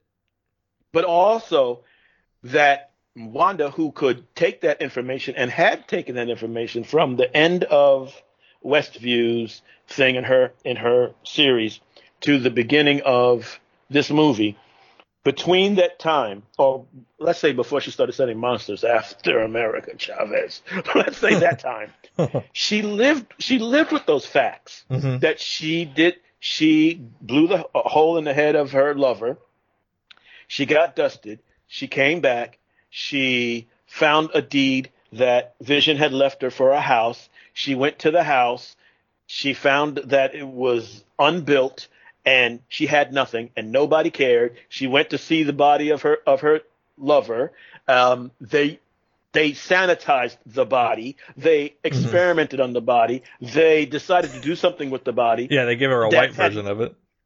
Uh, that had nothing to do with her. Nobody asked her, "What do you think? How should we lay it to rest?" Anything. They just completely disregarded her whole journey in in grief. So she goes to Westview, where this house is, and in her grief, her power is activated. She created a reality that would work for her. She messed up a lot of people in the town. She had some poor woman hanging clothes for Hmm. a week, so her poor deltoids must have been burning. But and they would have been however, in damn good shape. yes, except if she didn't want big shoulders, then you know, or one big shoulder. Yeah, 'Cause I think it's just just one big shoulder.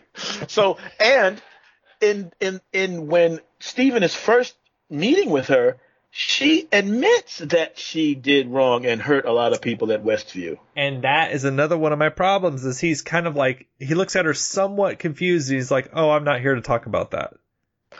And that's like that's another thing where I was like, wait a minute. So he just is he's either A okay with it and is going to bring it mm. up later or B is like sort of not really clued into what's going on because he doesn't give a shit about her.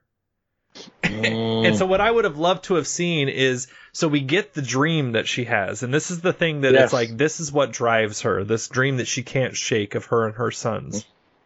Mm-hmm. I would have loved to have seen an additional scene where she's trying to go about her day in this uh, bedroom that she's created for herself, whether she's making herself something to eat or whatever she's doing around the house, just trying to live. And all those moments that you just brought up start building into her mind and dominoing and sort of her realizing that nobody gives a shit about me. And then Yeah. it finally has a moment to where she's like, then fuck them. Yeah, You know, like I would what? have loved to have seen that. That's good. That's what you just said was good. I like that. I really would have loved to seen that. But again, it's pe- it's it's Stephen's movie, not hers, and I think that that's the- Yeah. the, main difference. But there was a piece of that game that that stuck with me, and and I and when I watch and when I know I'm going to be talking to you about these movies, I'm paying strict attention to the lines that are being uh, delivered because the writing is important. Mhm. Uh, and if it's if it's wasted, then I will say, you know. And, and, and I will expect you to say that there was a bunch of wasted dialogue. but so what I thought was not wasted and was poignant was the dream in the dream with her sons. She has this she has cookie batter in a in a in a bowl and the sons run up and instantly dive their hands into this cookie batter to eat it. And she says, "What did I tell you?" Right? hmm And they said, "But I can't wait." Well, this was the, the little the, the speedy kid said it. Uh, but we can't wait. And she said, "What did I tell you?" Right? hmm So in that delivery, I got an impression that in Wanda's character, she wants to give directives to be obeyed. Mm. And um, because she loves those boys, she's she's laughing, and they got away with it because she loves them and she wants them, and that's and she lets them get away with it. But her actual character is, if I tell you something, you need to do the thing I'm telling you. Mm. I, I'm not. I, I mean it when I'm saying this. Do this. But you're my boys, and I love you, and I want you, and so you're getting away with eating eating these things. But I run this house. I want you to know I'm the mom. Okay, and and that ex- And- but that and- explanation that explanation took like twenty seconds. So when she's putting them to bed, she could have said like, "Look, I love both of you, but when I say something, I mean I want you to do it." And that would have, to me, as the audience member, been like, "Oh, okay." When she tells Stephen something, if he doesn't do it, he's in trouble. Yeah.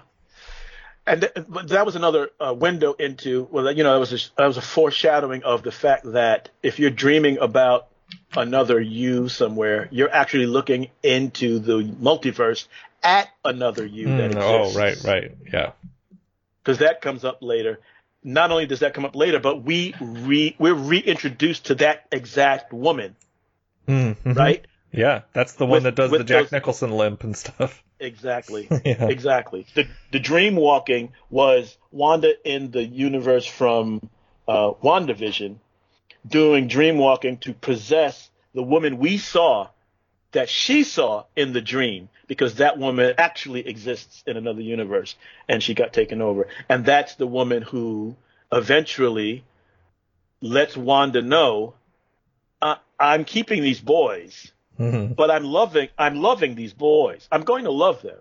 So if you don't get to have them, just try to be comforted by the fact that I love them. I I'm their mother. It's Mhm. going to be okay for them. If you don't get to have them, they're still going to be okay. And that's what puts all this villainy to the side and Wanda just realizes, oh shit, I, I have gone too far. My bad, is what she realizes. Uh, if only Doctor Strange could have thought that about Christine. You know, it's, it's like, she's loved. She's good.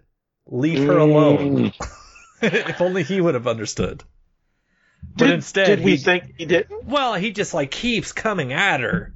like you know it's it's like a thing where he he doesn't seem to to grasp that because he's not in the picture she's not happy is is, is like he he goes to the wedding he's sort of Mhm. happy he uh you know he, He says he's happy. He We're not says- convinced. I'm not convinced that he's happy. No, he says he's happy. That's right. Um, and then we get, you know, we get the the later the eight three eight discussion where she tells him like, you know, we never really were able to figure it out, and he's kind of like, oh yeah, me too. But we don't get the sort of sense that where Wanda evolves and realizes that her children are loved and that's enough, and it may not be her that's loving them, but they Mhm. are loved. Stephen doesn't Mhm. seem to have that same evolution of character for me. Like he doesn't ever think like, "Oh, she's married to someone else and that's cool." It seems like no, it's got to be me. And where? How do you get that? Because That's just I, I, don't know. I just think that he's just a dick. I just don't like him at all. so that's not fair. I just I don't I don't ever see any sort of sympathy from this character because I feel like he just guards himself so much and doesn't Yeah. allow him to feel anything. And so I don't I don't ever feel like he's he thinks he's wrong. okay. And so what if that's just the way they meant for him to come across? Well, that I mean that it was executed fine. I just Yeah. have a hard time Don't with those like it. characters. Yeah. yeah. It's like I, I understand that they did it right, but that doesn't mean that I I have to like what who that guy is, you know. But what about the moments when he did tell the Christine of 838 rather than the Christine of his universe that he did love her and that he let that out and he said it. And the reason why he hasn't said it before is because he's afraid of the vulnerability and the, the possibility of losing. And she said to him, what? That, yeah, I understand that's, that's, a, that's scary, but you have to do it anyway and it Hmm. didn't uh, it didn't apply to her. She knew that she was not going to get with this guy, but that he she knew he needed to do that journey someday in his life to go ahead and open up and be vulnerable. So that scene was kind of like his kind of oh hello I I can let this wall down I can let these guards this guard down while we're in this universe that's having an incursion mm-hmm. and there's this big spiral of reality out the window, and I just defeated my evil, other evil, my fourth evil self, Sinister Strange, yeah.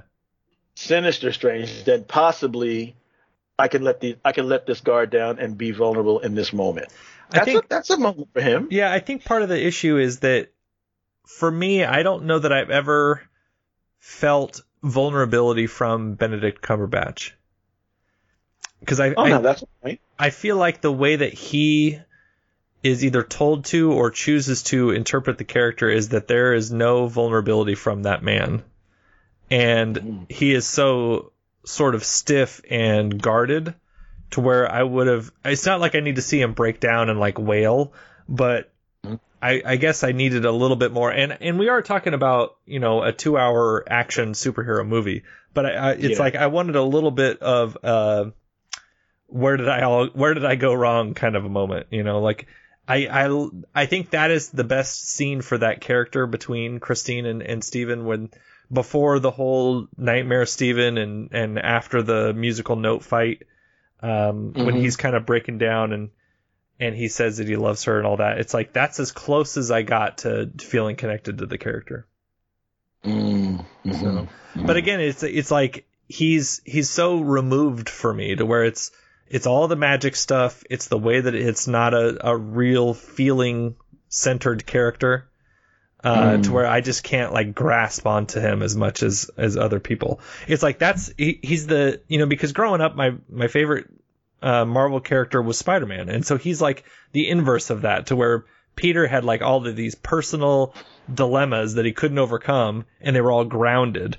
And Stephen is the opposite to where he's very closed, he's not emotional, and it's all like magical, spiritual, like big concepts.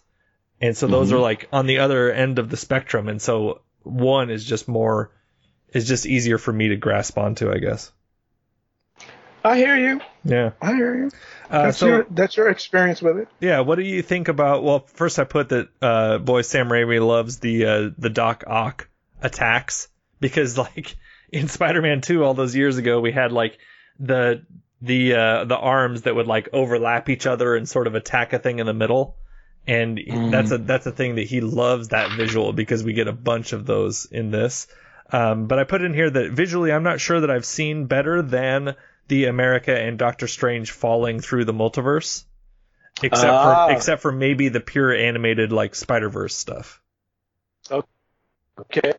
Yeah, Notice to, to where that, I, that- I liked a lot with it, where we had like all of these details that I missed, where it was like the Savage Land and the Tribunal and all this kind of stuff. Yes, the tribunal, the multiverse map that from from the Loki series. Did you notice that Say that again. they fe- they fell down? Um, they fell in front of well, not in front of, but they fell through a starscape where the multiverse map was behind them. Oh, Like No, I didn't from the from the end of uh, the Loki series, where you know where they they met he who what was it? He who did something. uh, he who he who remains. He Who Remains, and and they got a glimpse of the, the how the multiverse was branching off now because they did what they did. Well, because of That- incursions. Incursions does everything. Whatever you need, it's Well- incursions. In this movie or in Loki? Both. it's just like Did it's just like the, it's they- just the MCU thing now. Did they use the word incursions in Loki? Uh, I thought that they did. I could be mistaken. And I can't remember. Uh, So maybe they did, or maybe they did not. well, but they certainly a, did. we're quite a combo with the not remembering and We're old. Remember, forty Yeah. years ago was the eighties. that's true. but but the point about the incursions is that because a dream walker exercises that power, it causes an incursion. Mm, According to according to this mhm, movie. mhm. So there was a Stephen Strange in the 838 that did dreamwalking to find an answer to stop Thanos. Right. That and that caused an incursion, and he felt so bad about it that after they did fight and beat Thanos, Strange submitted himself to be executed by Black Bolt, Mm-hmm. By my guy Anson Mount, who played Black Bolt in the television series but who who my wife, thank you very much, definitely knows as Captain Christopher Pike from Star Trek Discovery, and yes. she enjoys that and that portrayal quite a bit. If you get what She's I'm not- saying. and she's not the only one. Let me tell you.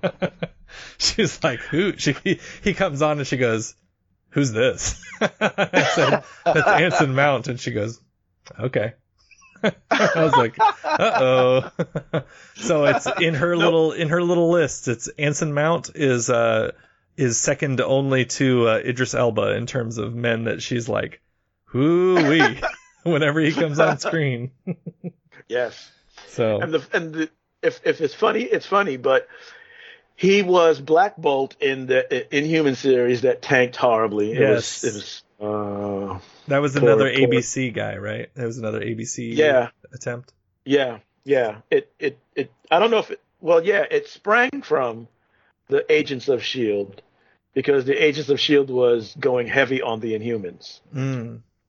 The instead of mutants, instead of the idea Yeah, of there just being it was mut- around the same time as the comics were doing that sort of thing, right? Yeah, because it was it was a mandate from the ABC people, or no, from the people who controlled um, Marvel's interest in the corporate world. They were trying to replace the mutants with Inhumans, and you know the fans were not having it.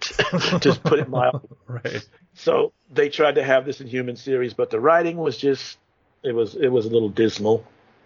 They chopped off Medusa's hair at the very beginning of the show Mm. to because evidently the the budget to animate her hair was high, so they they ch- they solved that.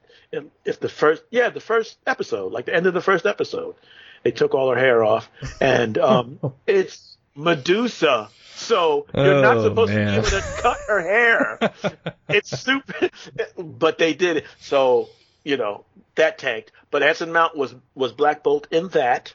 So they brought him to this movie in this multiverse, and the crowd went wild when they saw Anson because not only was he Black Bolt, but he had a movie version of Black Bolt's uniform. Mm, which was I saw in the trivia, which was all CGI.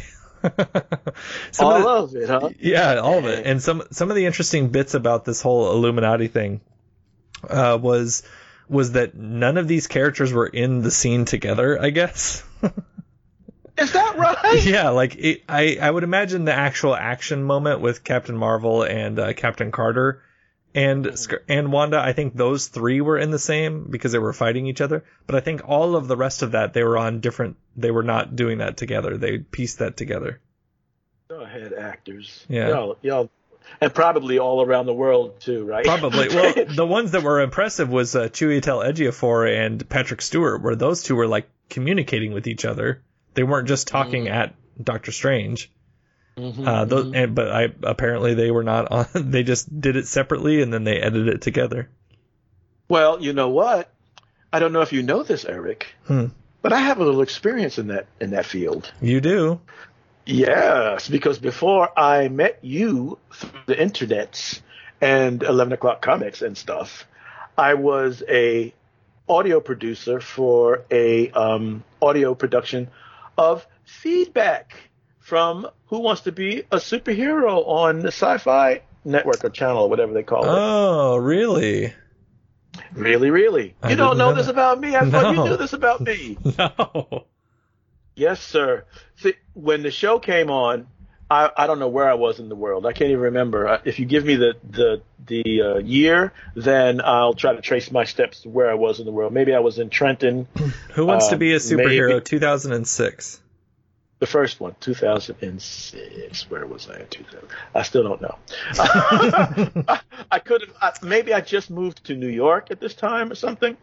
But the show came on, and I found myself just really invested in the character of Feedback, who is just a regular guy who put on the suit like the other people in the show put on suits and pretended they were superheroes, but they were given real world challenges just to show the strength of their character rather than having superpowers because they really didn't, and everybody knows the And everybody Math- knows Matthew Atherton. Matthew Atherton. Yeah. So I found out, I found, I hunted on online a fan group through Yahoo when it was a lot bigger than it is now, and got in that fan group and just kind of joined with other voices saying, "Yeah, feedback's the guy we like. Feedback's cool. We like feedback. I hope he wins." And Matthew Atherton, I guess he was searching his name one day and got into this group and said, Hey guys, thank you for the support. It really means a lot to me. Let's hope for the best. So we all entered in into dialogue and started talking about the show and talking about him and his character. How did he come up with feedback and all this stuff? And then the show concluded and he won. Mm-hmm. But the facts are he had already won. because the, the, the filming of the show was way in advance than the airing of the show. Uh, So w- when he came into the into the fan group, he had already won the show. But he came into the fan group for us, not himself. Right? He came into the fan group because he saw, hey, there's a fan group for me. I won the. Sh-. Now this is his thinking, and I can't tell you it's exactly because I can't read minds. But imagine he's on this show. He has this character of I, I want to be earnest. I want to be honest. I want to. I have a superhero kind of approach to life. I want to do good for people.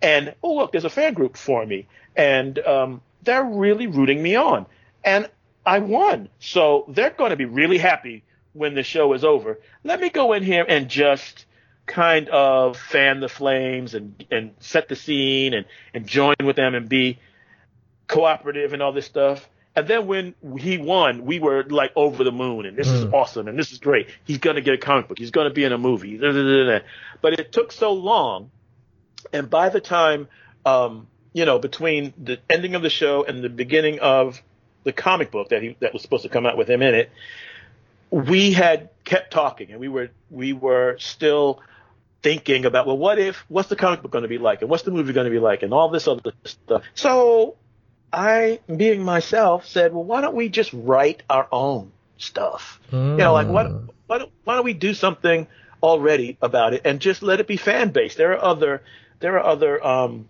fan based audio dramas on the internet doing stuff with properties, not making any money, just doing it for the fun of it. Why don't we do that? And the comic book will be the comic book and the movie will be the movie, but you know, we're having such a good time talking with each other and dreaming this stuff up. Why don't we just go ahead? And that's what we did. So he came up with the idea that feedback is a is a superhero who gets his powers from emulating uh, comic book, not comic book, uh, video games, and he gets those powers, and he needs a whole support team around him to help him with the downloading and the capturing of the games and whatnot. And they, he called them tech support. So we, the fans, became uh, members of tech support. We came up with our own personas and all that stuff. And I wrote, and then they wrote, and we put together a, a, a whole um, kind of a, a library of stories that involved him as feedback and us as tech support. And we would do, um, according to the script, we would say our parts in our homes Mhm. on our microphones as though we were acting with each other, but we're not. And then I would get everybody's lines and I would Ah. I would put them together to make them a cohesive whole. So Mhm. each actor, when they read the lines, they would read them as though they're in a dialogue.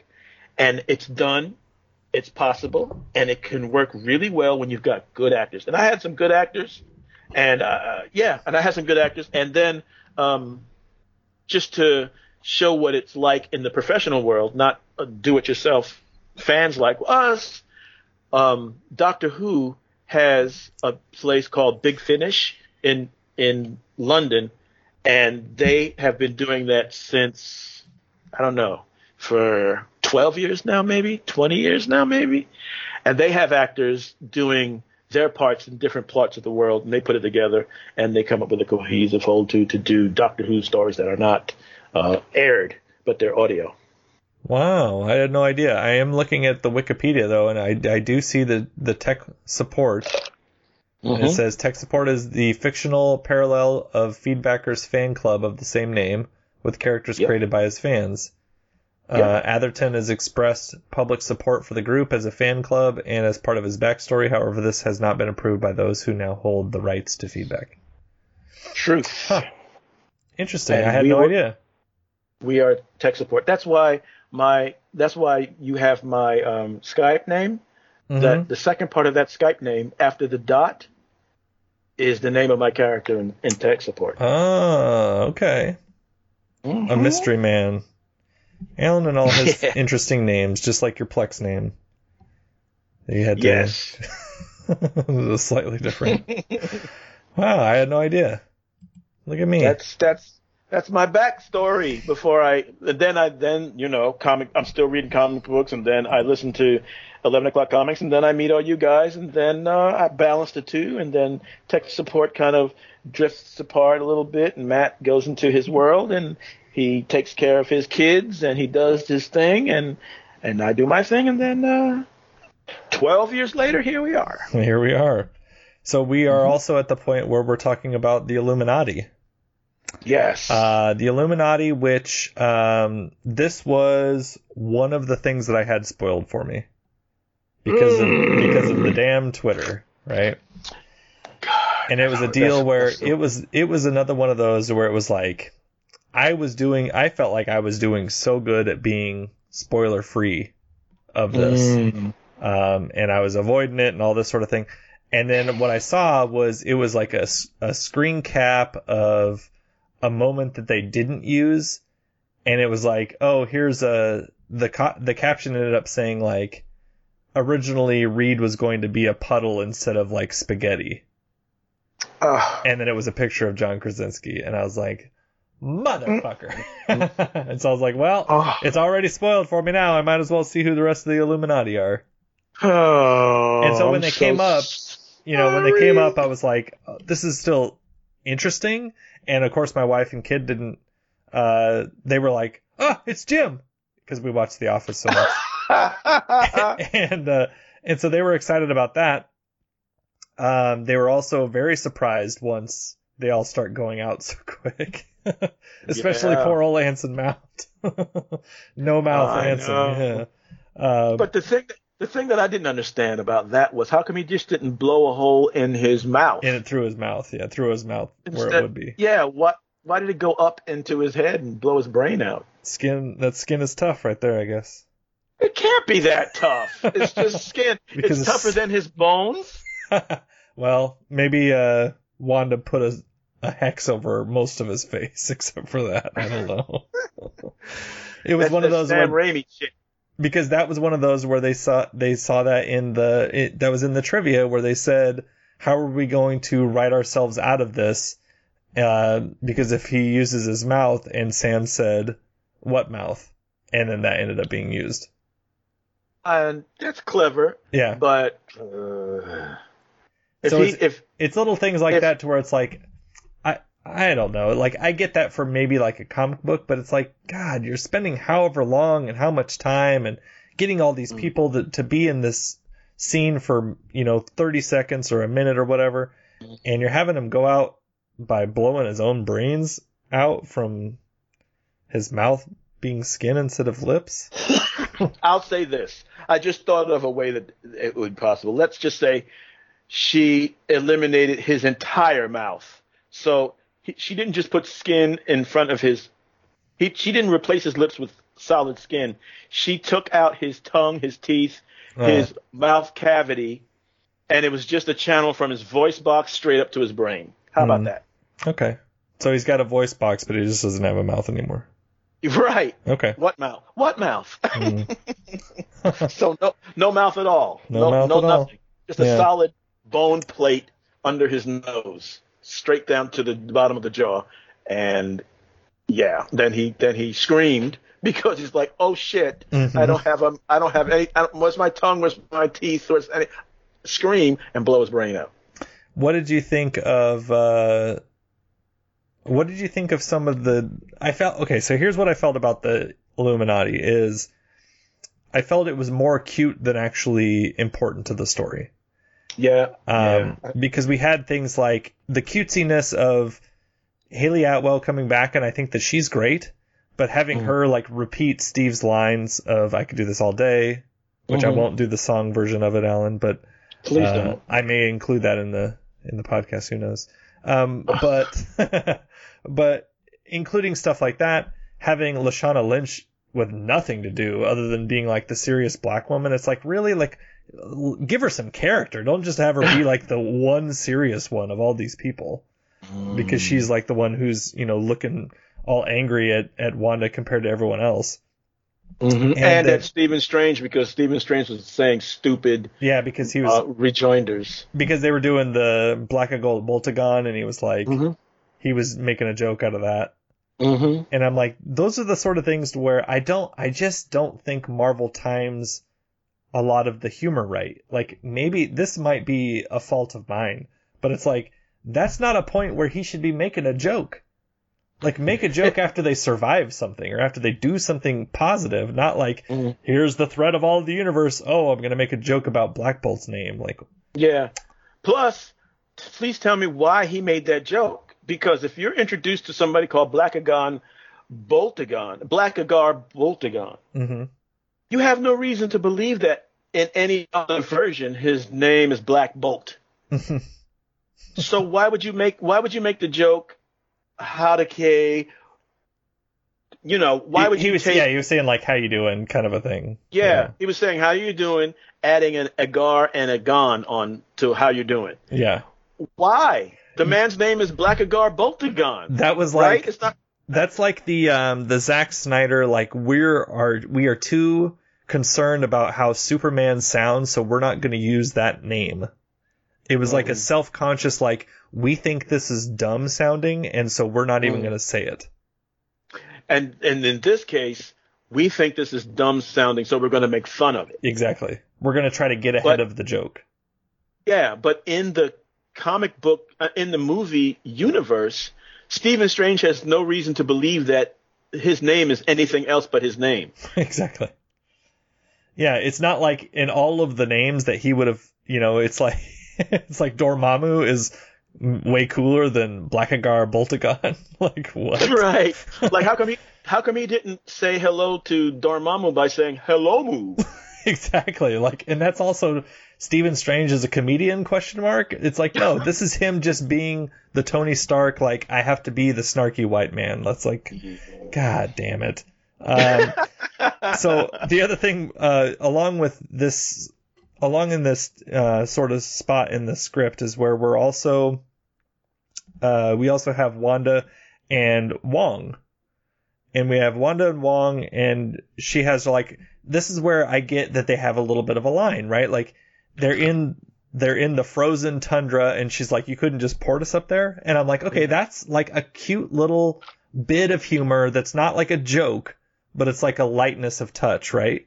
And he's like, "Oh, my only or my magic only takes me so far," or whatever he says. but then they have a point where uh, it's like Wong is going to be tortured or whatever. And this is either earlier at no, this is at this place, right? It's not earlier Yeah. at the uh, Yeah, it kept going back and forth. yeah. And he says uh, he's like, I'll never tell. And then Wanda at uh, earlier at the Kamar-Taj was like threatening six people, and then he's like, "Oh, damn you, witch! Okay, here's all that you need to know." And I was like, "What the fuck is this, Wong? Like, you're not just like sacrificing yourself at all. You're like, ah, well, you're gonna kill those six people, those six individuals. I guess they're more important than the multiverse. So let me just tell you everything." Well, you know what I what I think they did because what you don't know, Eric, I think you don't know this, but I'm so happy to let you know this. The big guy with the big moose looking guy, the big cow uh, yeah, yeah, looking yeah. guy, Uh-huh. that was Rintrah, who is a character that was a supporting character in the Doctor Strange um, series for a little bit. And so I think that the either the producers, the writers, maybe Sam Raimi himself, or whoever figured if we put Rintrah in here and then we endanger Rintrah, then the audience who knows who Rintrah is is going to be really invested in Wong telling Wanda what she needs to know so that Rintrah of all people does not get wiped out by Wanda. Okay, I do see that. Uh, some of the questions are hilarious. Who is the cow in Doctor Strange 2?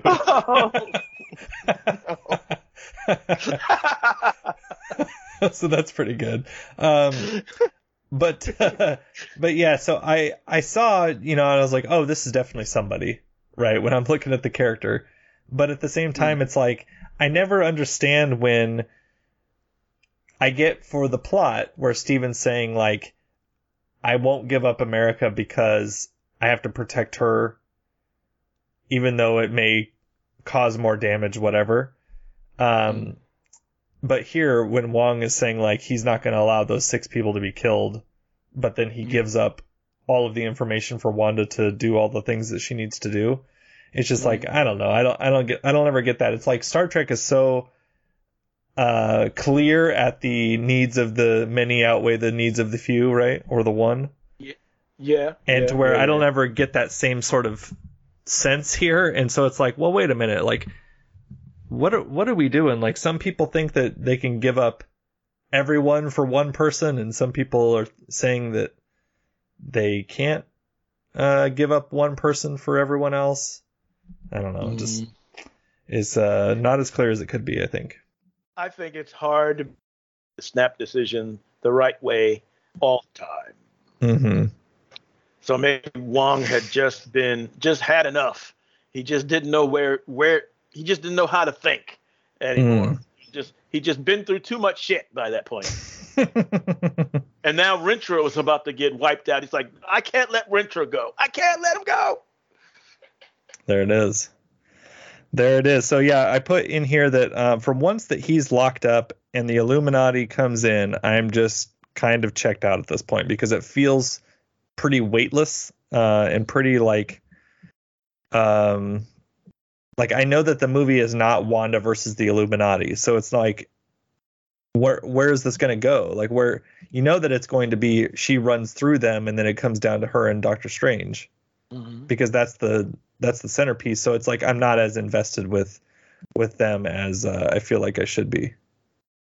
And the operative word there, Eric, is should be. Mhm. Because that was 100% fan service. The entire Illuminati s- scene. Well, not the entire. M- Maria Rambeau as Captain Marvel, they called Mhm. her Captain Marvel, hmm wearing the original um, Kree suit hmm that the Kree were wearing when Carol Danvers, Captain Marvel, in her movie, uh, if they called her Captain Marvel in her movie, was wearing is a is a is a homage, to the original Captain Marvel in his comic book because before he was in the red and the blue, he was in that suit. Oh, okay. This this this is the Marvel's universe, Marvel Cinematic Universe version of that suit. Um, the comic book version of that suit is what Captain Marvel wore before he got cosmic awareness and all this stuff. Oh, so there's okay. that for fan service. But Reed Richards showing up in the MCU in any capacity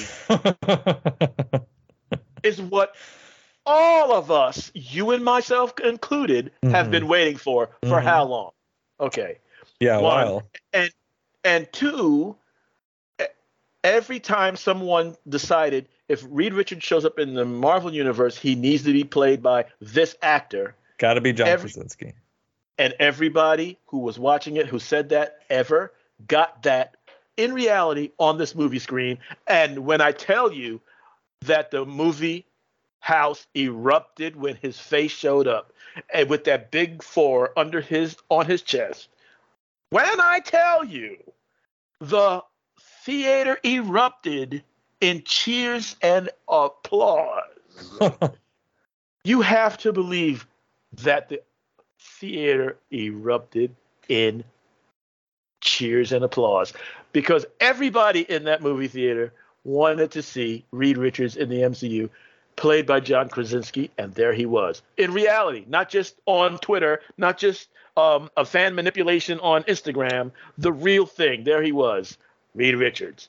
It was a moment. It was a moment man. So- But what so But- did they did they have a moment when he uh when his introduction is followed up by a pretty lame 60s musical joke oh yeah no way that's where i was like what i was like what are um, you doing stephen strange Yeah, yeah. What I don't even understand it. I didn't even understand it. it was like I don't- it was like the fantastic four was like a 60s group that had like one song that was that charted and stephen strange is like talking about oh weren't you a group in the 60s like what like what in the 60s that's 60 years ago and it was one. supposed to be a it was supposed to be a reference because in the first movie he Hmm. it has music trivia that he's good at okay. And and and another though, what you can draw from that is there's no Fantastic Four in the main Marvel universe. you know why because they're in the freaking negative zone and nobody knows about them and they're going to show up soon and i'm going to Okay. lose my shit when that happens yes. And they've been stuck in there for 70 years. the entire time. Have it set in the 60s, have them beat whoever, have them get Yes. into the negative zone, and then you Yes. show up and you end the first movie with them being in real time, and that's it. we gotta cut that out. Cut that out. Cut it out of the don't give it away. don't give it away. it's like it's as simple as it could be. If they if they do Have a not make chaos. this movie like that, I'm gonna be so mad. I know. but wait, but what we haven't, but we we we're we haven't even skirted around this.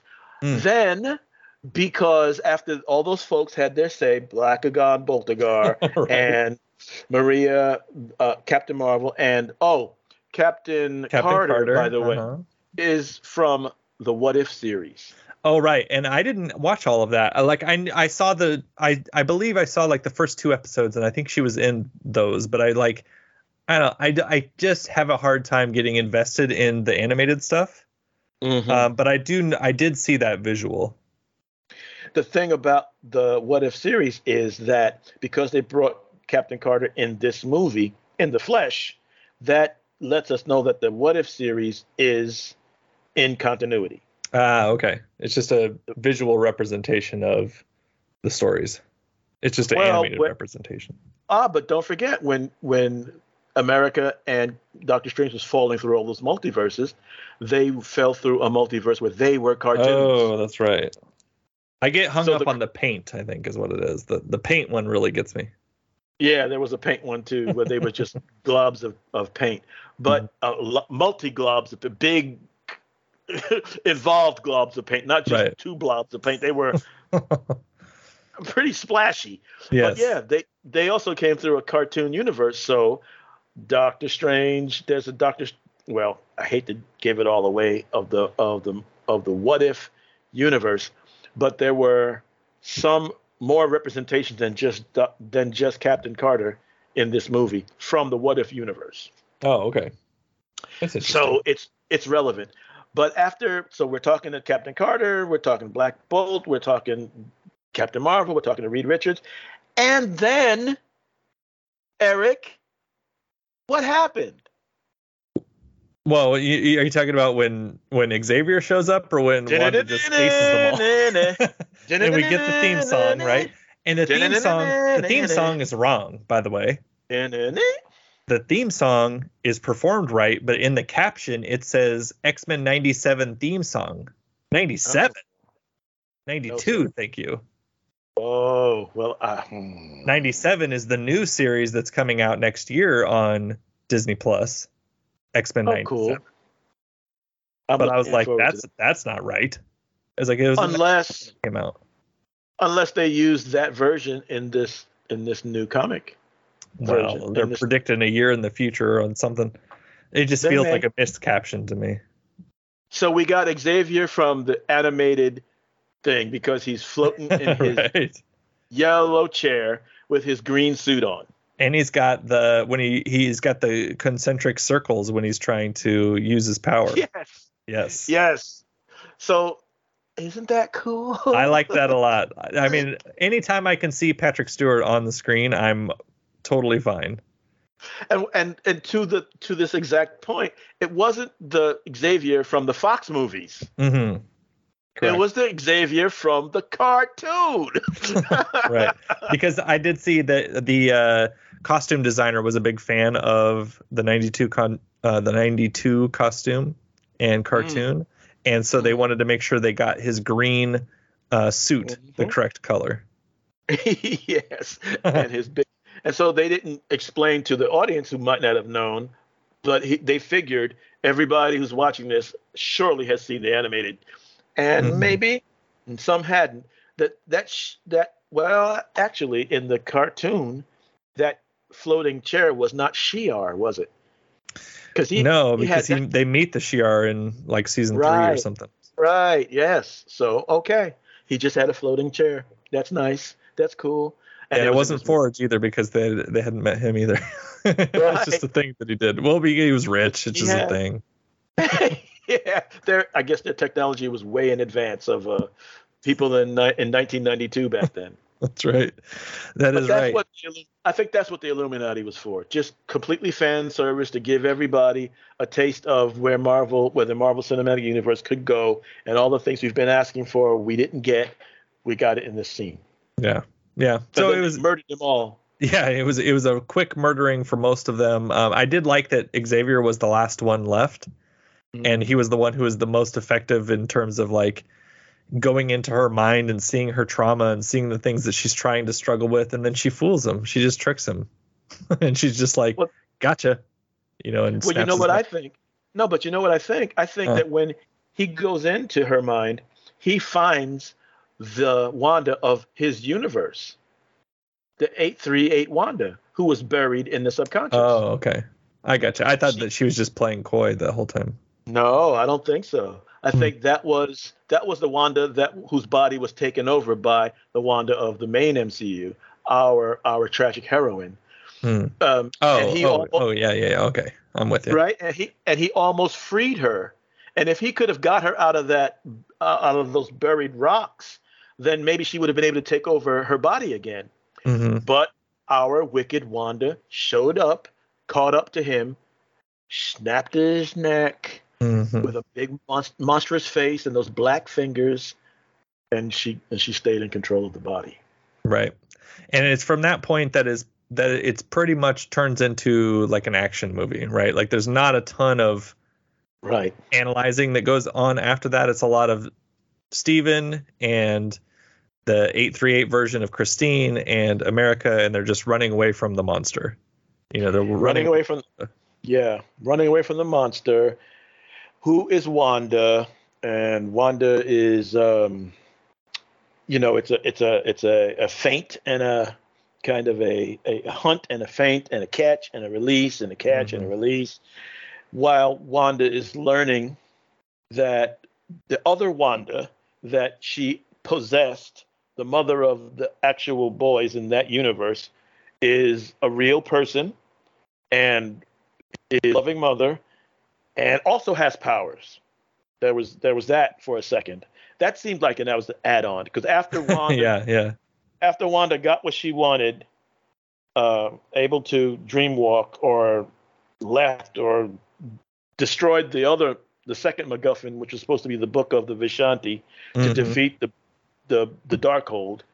After she destroyed that and didn't need to stay there anymore, she got out of that body, and that body was like, "Oh, I'm not supposed to be here," and used her powers to go back to her boys. Right. That seemed like that seemed like an add-on, but it was added on to make sure that when Wanda faced Wanda, Mhm. that she had some kind of power to stop her. Some kind of you're not just going to yeah, she has has to have some sort of resistance so that way she can say like I'm not a monster and then you realize well she's been tormenting her own kids yeah. And That was like one. effective, I think. Yeah, I thought- that, it's like any effective. anything with Wanda and her emotional core, I was I was in for. Mhm. Um, I don't know. It's just like we talked about. It's it's who was at focus is what really threw me for the film. Yeah. So yeah, so I mean, I don't have a ton about about the end. It was just kind of like uh, you know, we get Stephen Strange and he uh it is interesting the way that they ended it. Like if you didn't have post credit stuff in the world and you have you know, he's everything's pretty much okay. Like he's not with Christine, but he's he's living his life and he's bebopping around and then he falls to the ground and starts screaming and a third eye pops out. Well, and that is, but let's let's say the Sinister Strange had that third eye Right. first Yeah. because he had done some wonky shit. He had he had dream walked, and it caused we saw out the window, and that's when our Stephen had his moment with their Christine. hmm He beat he beat that guy, but then he used the he he dream walked, and as you said way earlier, when Wanda called him out for being a hypocrite because he dream walked by going from the eight three eight universe or no was he in eight three eight by that time? No, he was in another universe. He had been thrown with Christine in another universe, hmm and that's where they found Sinister Strange, where there was another Strange, but that world was really messed up. Yeah, that's where they were in the. That's where it was the uh not convergence, but Incursion. Incursion. Thank you. yes. Yeah. and that incursion had happened because that sinister strange had done some dream walking so so our stephen does dream walking to get back to his world but he had to animate the dead body that came Mhm. through from the beginning of the movie and now it's the Raimi of it all because now Mhm. it's a zombie with half of a face and his teeth showing through his big hole in his face and all these dead all these dead bodies are swirling or no dead souls are swirling around him becoming a big cape of, of help him fly and all this stuff the and it, it- all in our face and screaming at the screen and all this stuff that I, I I'm never I'm never down for but it happened right. that you can just tell by the way that you're describing it. You're like, eh, and all this stuff. I hated it. I hated it. it was, I had to watch it through my fingers. I couldn't. It was just too too much for my senses. But doing all that is the thing that gave him that third eye because it's a taint. It's a taint. Mm, right. However, because of that end credit scene, which is, as you said, uh, everything got fixed. America got saved. Wanda gave up because she saw that she was scaring the children that she wanted so bad. she's not the monster, but then she realizes she is the monster. So she goes back to Wundagore, is where, Mhm. and Chthon is the one who created Wundagore and put those spells on the walls that wound up in the Darkhold. That's comic book specific. That's true in the comics. Chthon wrote the Darkhold in the comic book. Okay. And in and in the comic book, Wanda was possessed by the spirit of Chthon because she was a baby with Pietro at Mount Wundagore. Mm, okay. How about that? I like that part.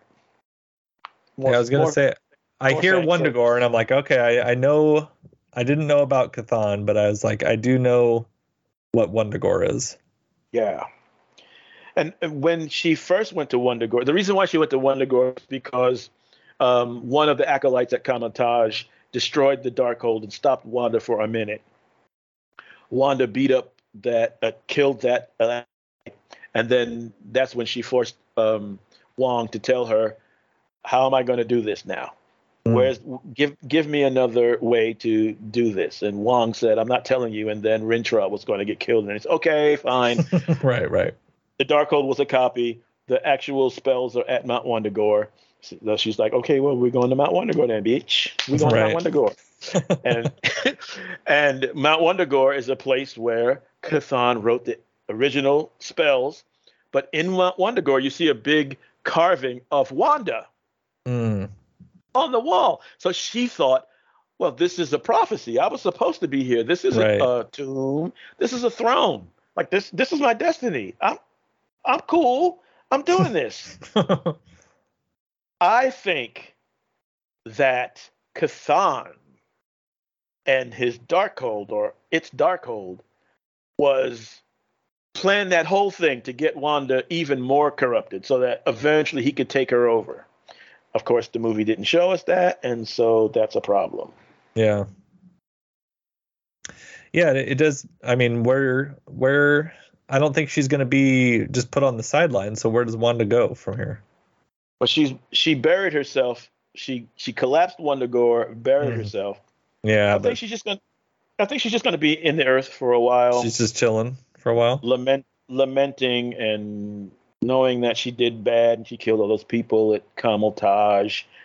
And maybe somebody will come and get her out and say, Wanda, hey, we got this big thing going on and this whole universe thing and incursions. I Mhm. think that's why they're going to bring her back because we know that they're planning on doing Secret Wars Mhm. in the, in the MCU, right? But I don't. Uh, if they do Secret Wars from the '80s, that might be my point of departure from the MCU. Oh, interesting. I don't want to. I don't want to see them just take heroes from all over the MCU and put them on some stupid planet to fight. What? That's bullshit. I don't want to see that dumb shit. but the John, the Jonathan. I mean, you know, everybody who was a fan of Secret Wars. If you take offense, then I guess you're gonna dump. well, You wanna- didn't, didn't they already tease that somewhat in terms of who uh, in Guardians Two? I didn't. Well, In no, in terms of who uh, Chris Pratt's dad is? Eon. I thought he was. I thought he had like um, the Beyonder type vibes. No. Well, I don't know. Maybe. It was played You by think- Kurt Russell. He could do anything. Yeah. You think he's going to be the Beyonder? I don't. I don't think so. I just thought that that was where they were going for a a, a minute. No. The. Secret Wars that happened more recently under Uh-huh, Jonathan, one. Yeah. yes, was a um, it was a stopgap measure to stop the incursions that kept happening in the Avengers books. Okay. So since they've all since they've introduced the idea of incursions in this movie, I think the natural progression of the incursions is Secret Wars, a la Jonathan Hickman, not a la Jim Shooter. okay. That makes sense. And so- one's a little bit more current than the other. yeah, and plus that one is a lot more um, substantial than just snatch them up, put them on a, a planet and have them fight each other, and then put them back on Earth and whatever.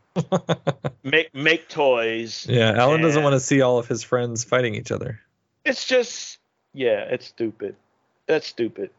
It was Hmm. stupid. I'm sorry, people, but it was stupid. Listen, you were 12 years old when you saw it, when you read the first Secret War, so you thought it was cool. And for yes, a nine-year-old, a ten-year-old, a twelve-year-old, it's cool. Who can beat up who? Who can fight who? Who's stronger? Okay, I get it.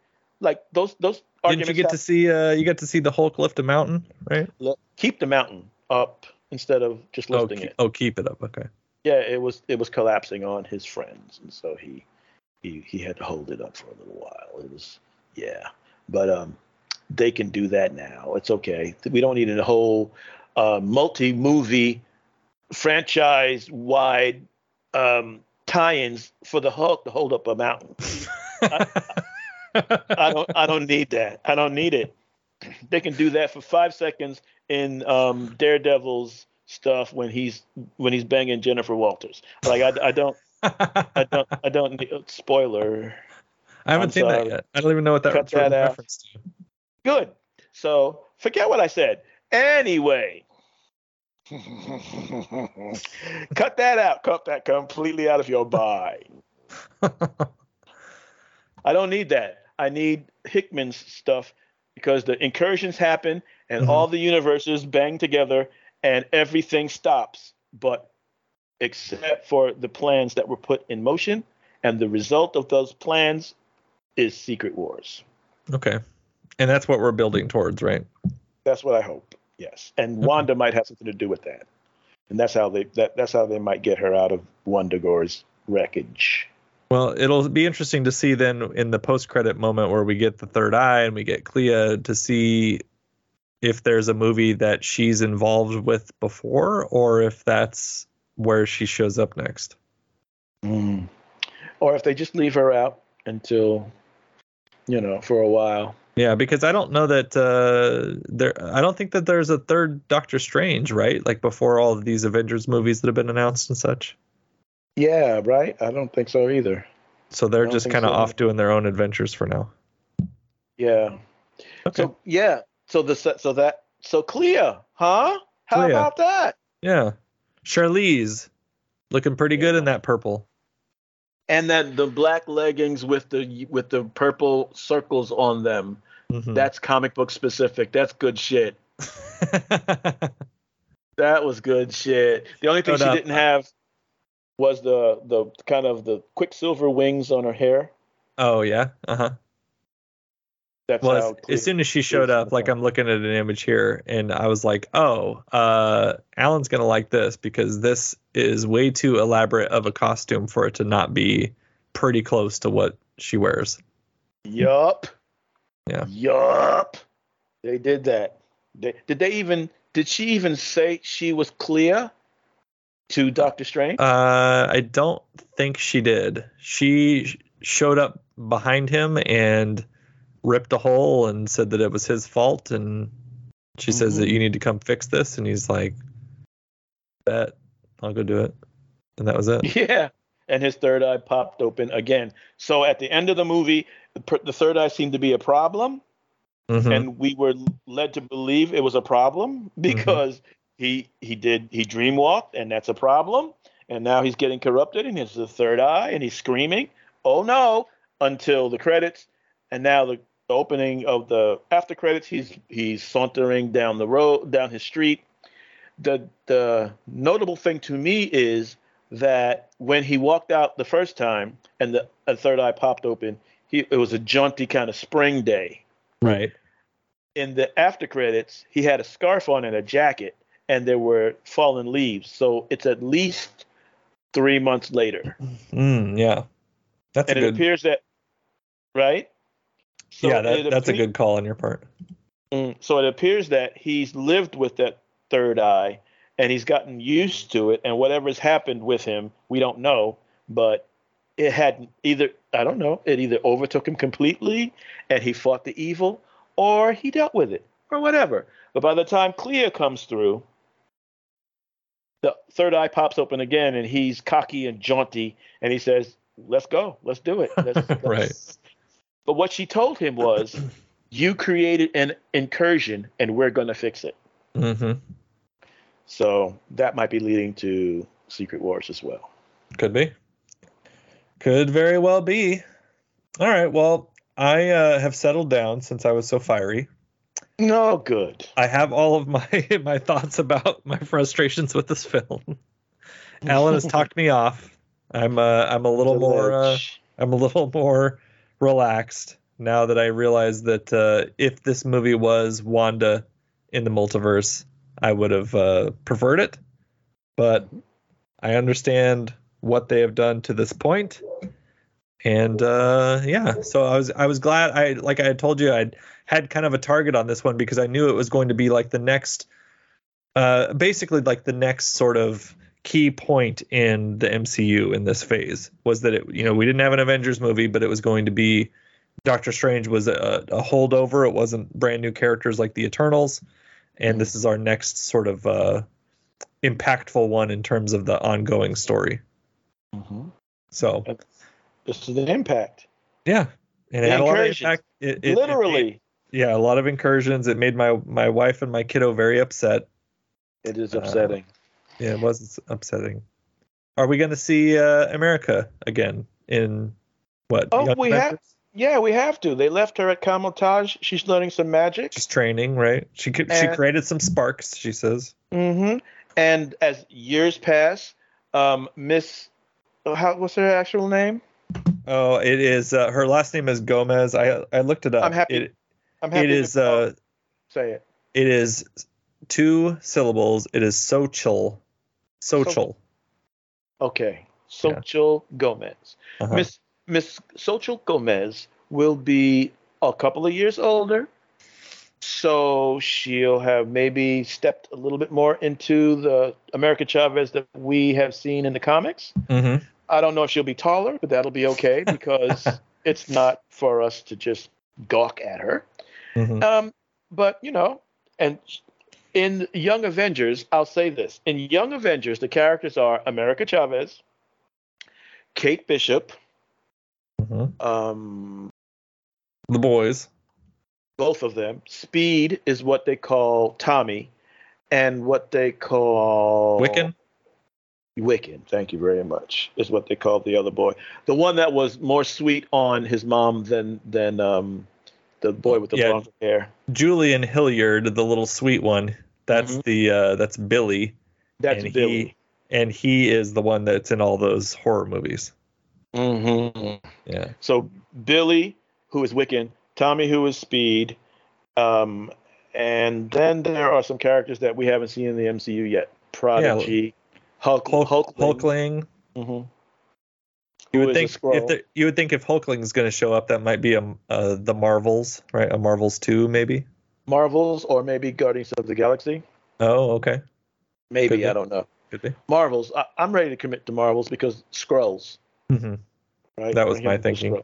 Well, Yeah. so what's interesting is we have all of this stuff that's like leading toward uh, Secret Wars and and uh, Phase Five that's coming up, but then we also have um, Secret Invasion that's coming out.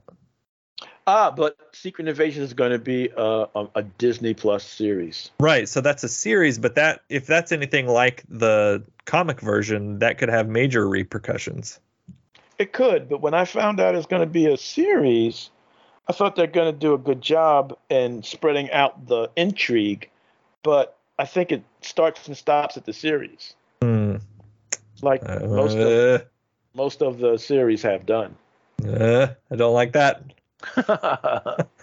I don't like that. I want to have like uh, I want it to be revealed that someone that we thought we knew was actually a Skrull, and I want Spider Woman to come back, even though she hasn't been introduced. I Never one thing. time yet. Maybe maybe this will be her introduction. Yeah, give me like some, uh, give me some Jessica Jones or something that shows up as somebody What? that was supposedly gone. What if they do that? Uh, What if they do that in the in in this? Is that they introduce Jessica Jones that way they could, they could, and replace the whole Spider Woman thing with Jessica Jones? maybe. Anything to get Krysten Ritter as uh, Jessica Jones. Any more Yeah. of that? Yeah, she had her baby. She she should be ready to come back to the MCU. That's right. She's still got that uh, that sass. You know? Yeah, but not in real life though. She's a, she, She, yeah, she's the cheerleader in real life. in real life. She's like, yeah, she's Patsy Walker or whatever in real life. even. Yeah. No, she she is the she is the persona that she puts on the phone to oh, sweet right, talk right, right. to to sweet talk whoever she's trying to convince and con to get um, a case solved. Which is so funny because like the way that she acts fits her look much more than that that fake persona does. You know, like she's just got the the sort of look to where it's like, oh no, I I buy that this is kind of gruff Jessica Jones completely, Mhm. but then to realize that she's a lot more peppy and cheery than that, you're like, what really? You don't look like that though.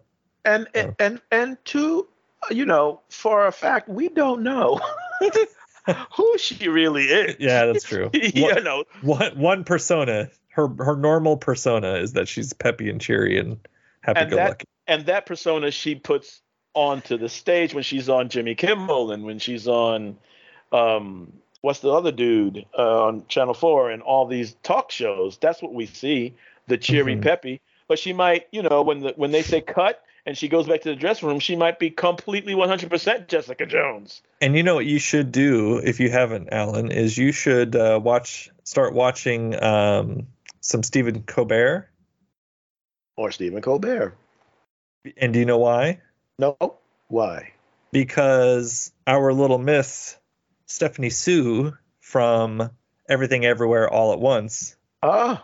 has been has filmed her uh his her late night rounds and had some behind the scenes stuff of her and Stephen Colbert. oh, okay So if people want to if people want to watch a movie that is a good movie that's about the multiverse, everything everywhere all at once. yeah Yeah, man, that thing wrecked me up Uh-huh. and down and sideways, left and right. My wife says she says I had uh I had like a lump in my throat and I go, "Are you kidding me? Look at my face." is what I told her. I was like, "I've been crying for like 10 minutes straight." And she's like, "Oh, well, I didn't quite get there." I was like, "Well, they're talking about all the family stuff." I was like, "I was losing my mind." So, so, Did she hug you? Did she hold you? Uh, at I don't know. well, we watch movies on separate couches, so I'm not. I don't think she did. Maybe she did. Oh, you don't want to tell. Uh, So anyway, Alan, that is the end of our Doctor change Strange. of topic. Moving on now. our Doctor Strange too. Did you have anything else that you wanted to add before we wrap this one up? Ah, thank you for having me on. Absolutely. Thank you for enduring my rage. You know, I mean, I didn't make the movie. I didn't lose any money off of it. You don't have to Uh, like. that- it that's right. I wasn't mad at you, right? Right. all right. Well, if anybody is uh, mad at Alan or myself, they could Bring it. email us at plainlabelpodcast at gmail.com. If you wanted to help out the show, you could check out our show notes where you'll find the link to our Amazon wish list. I do want to thank Mr. New Mutant, Mr. Alan White himself for coming on. If people wanted to hear more from you, get in touch with you, buy something from you, or perhaps join a Patreon, where could Yeah. they do that? Let's start at the Patreon. Uh-huh. I'm putting it out there. This is this is the two, 2022 version of the Power Principle. I know I say it every time that you hear me because I've been saying it for a long time now, and it's not my fault that so much time has passed while I'm doing this thing. But you know, I I can't do it full time.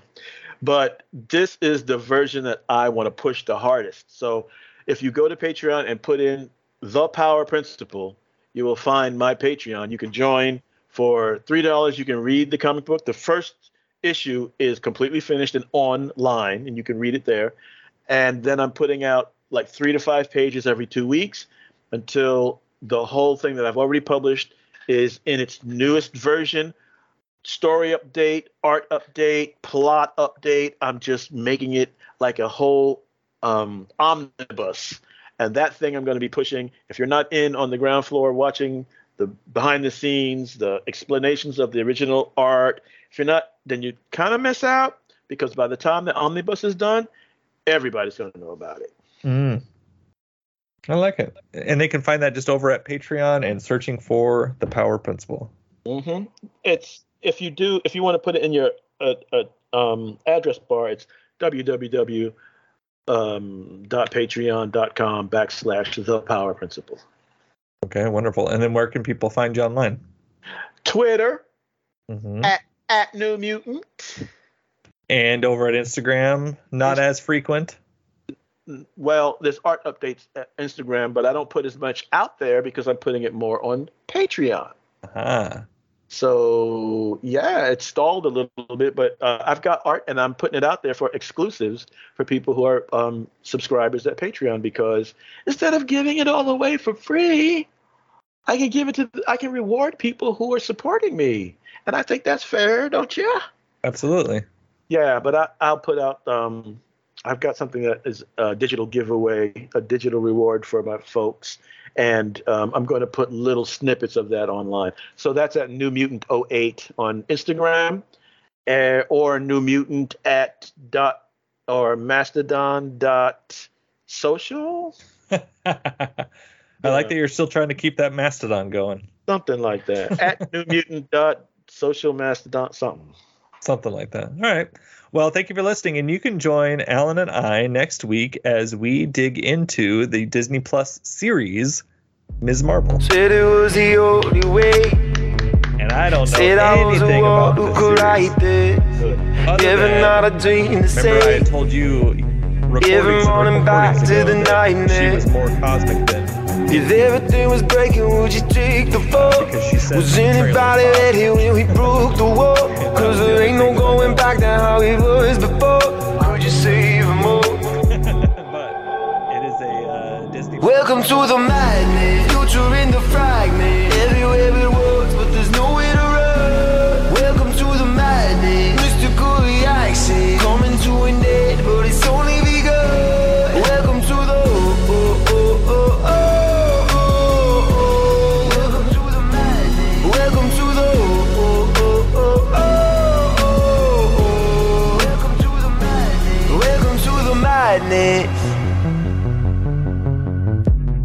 Never want to keep the plan. Throwing all the rules to the wayside. When you open up a door, only you can. You never really know what you might find. If everything was breaking, would you take the fall? Was anybody ready when we broke the wall? Cause there ain't no going back to how it was before. Could you save them? Welcome to the madness, future in the fragment. Everywhere it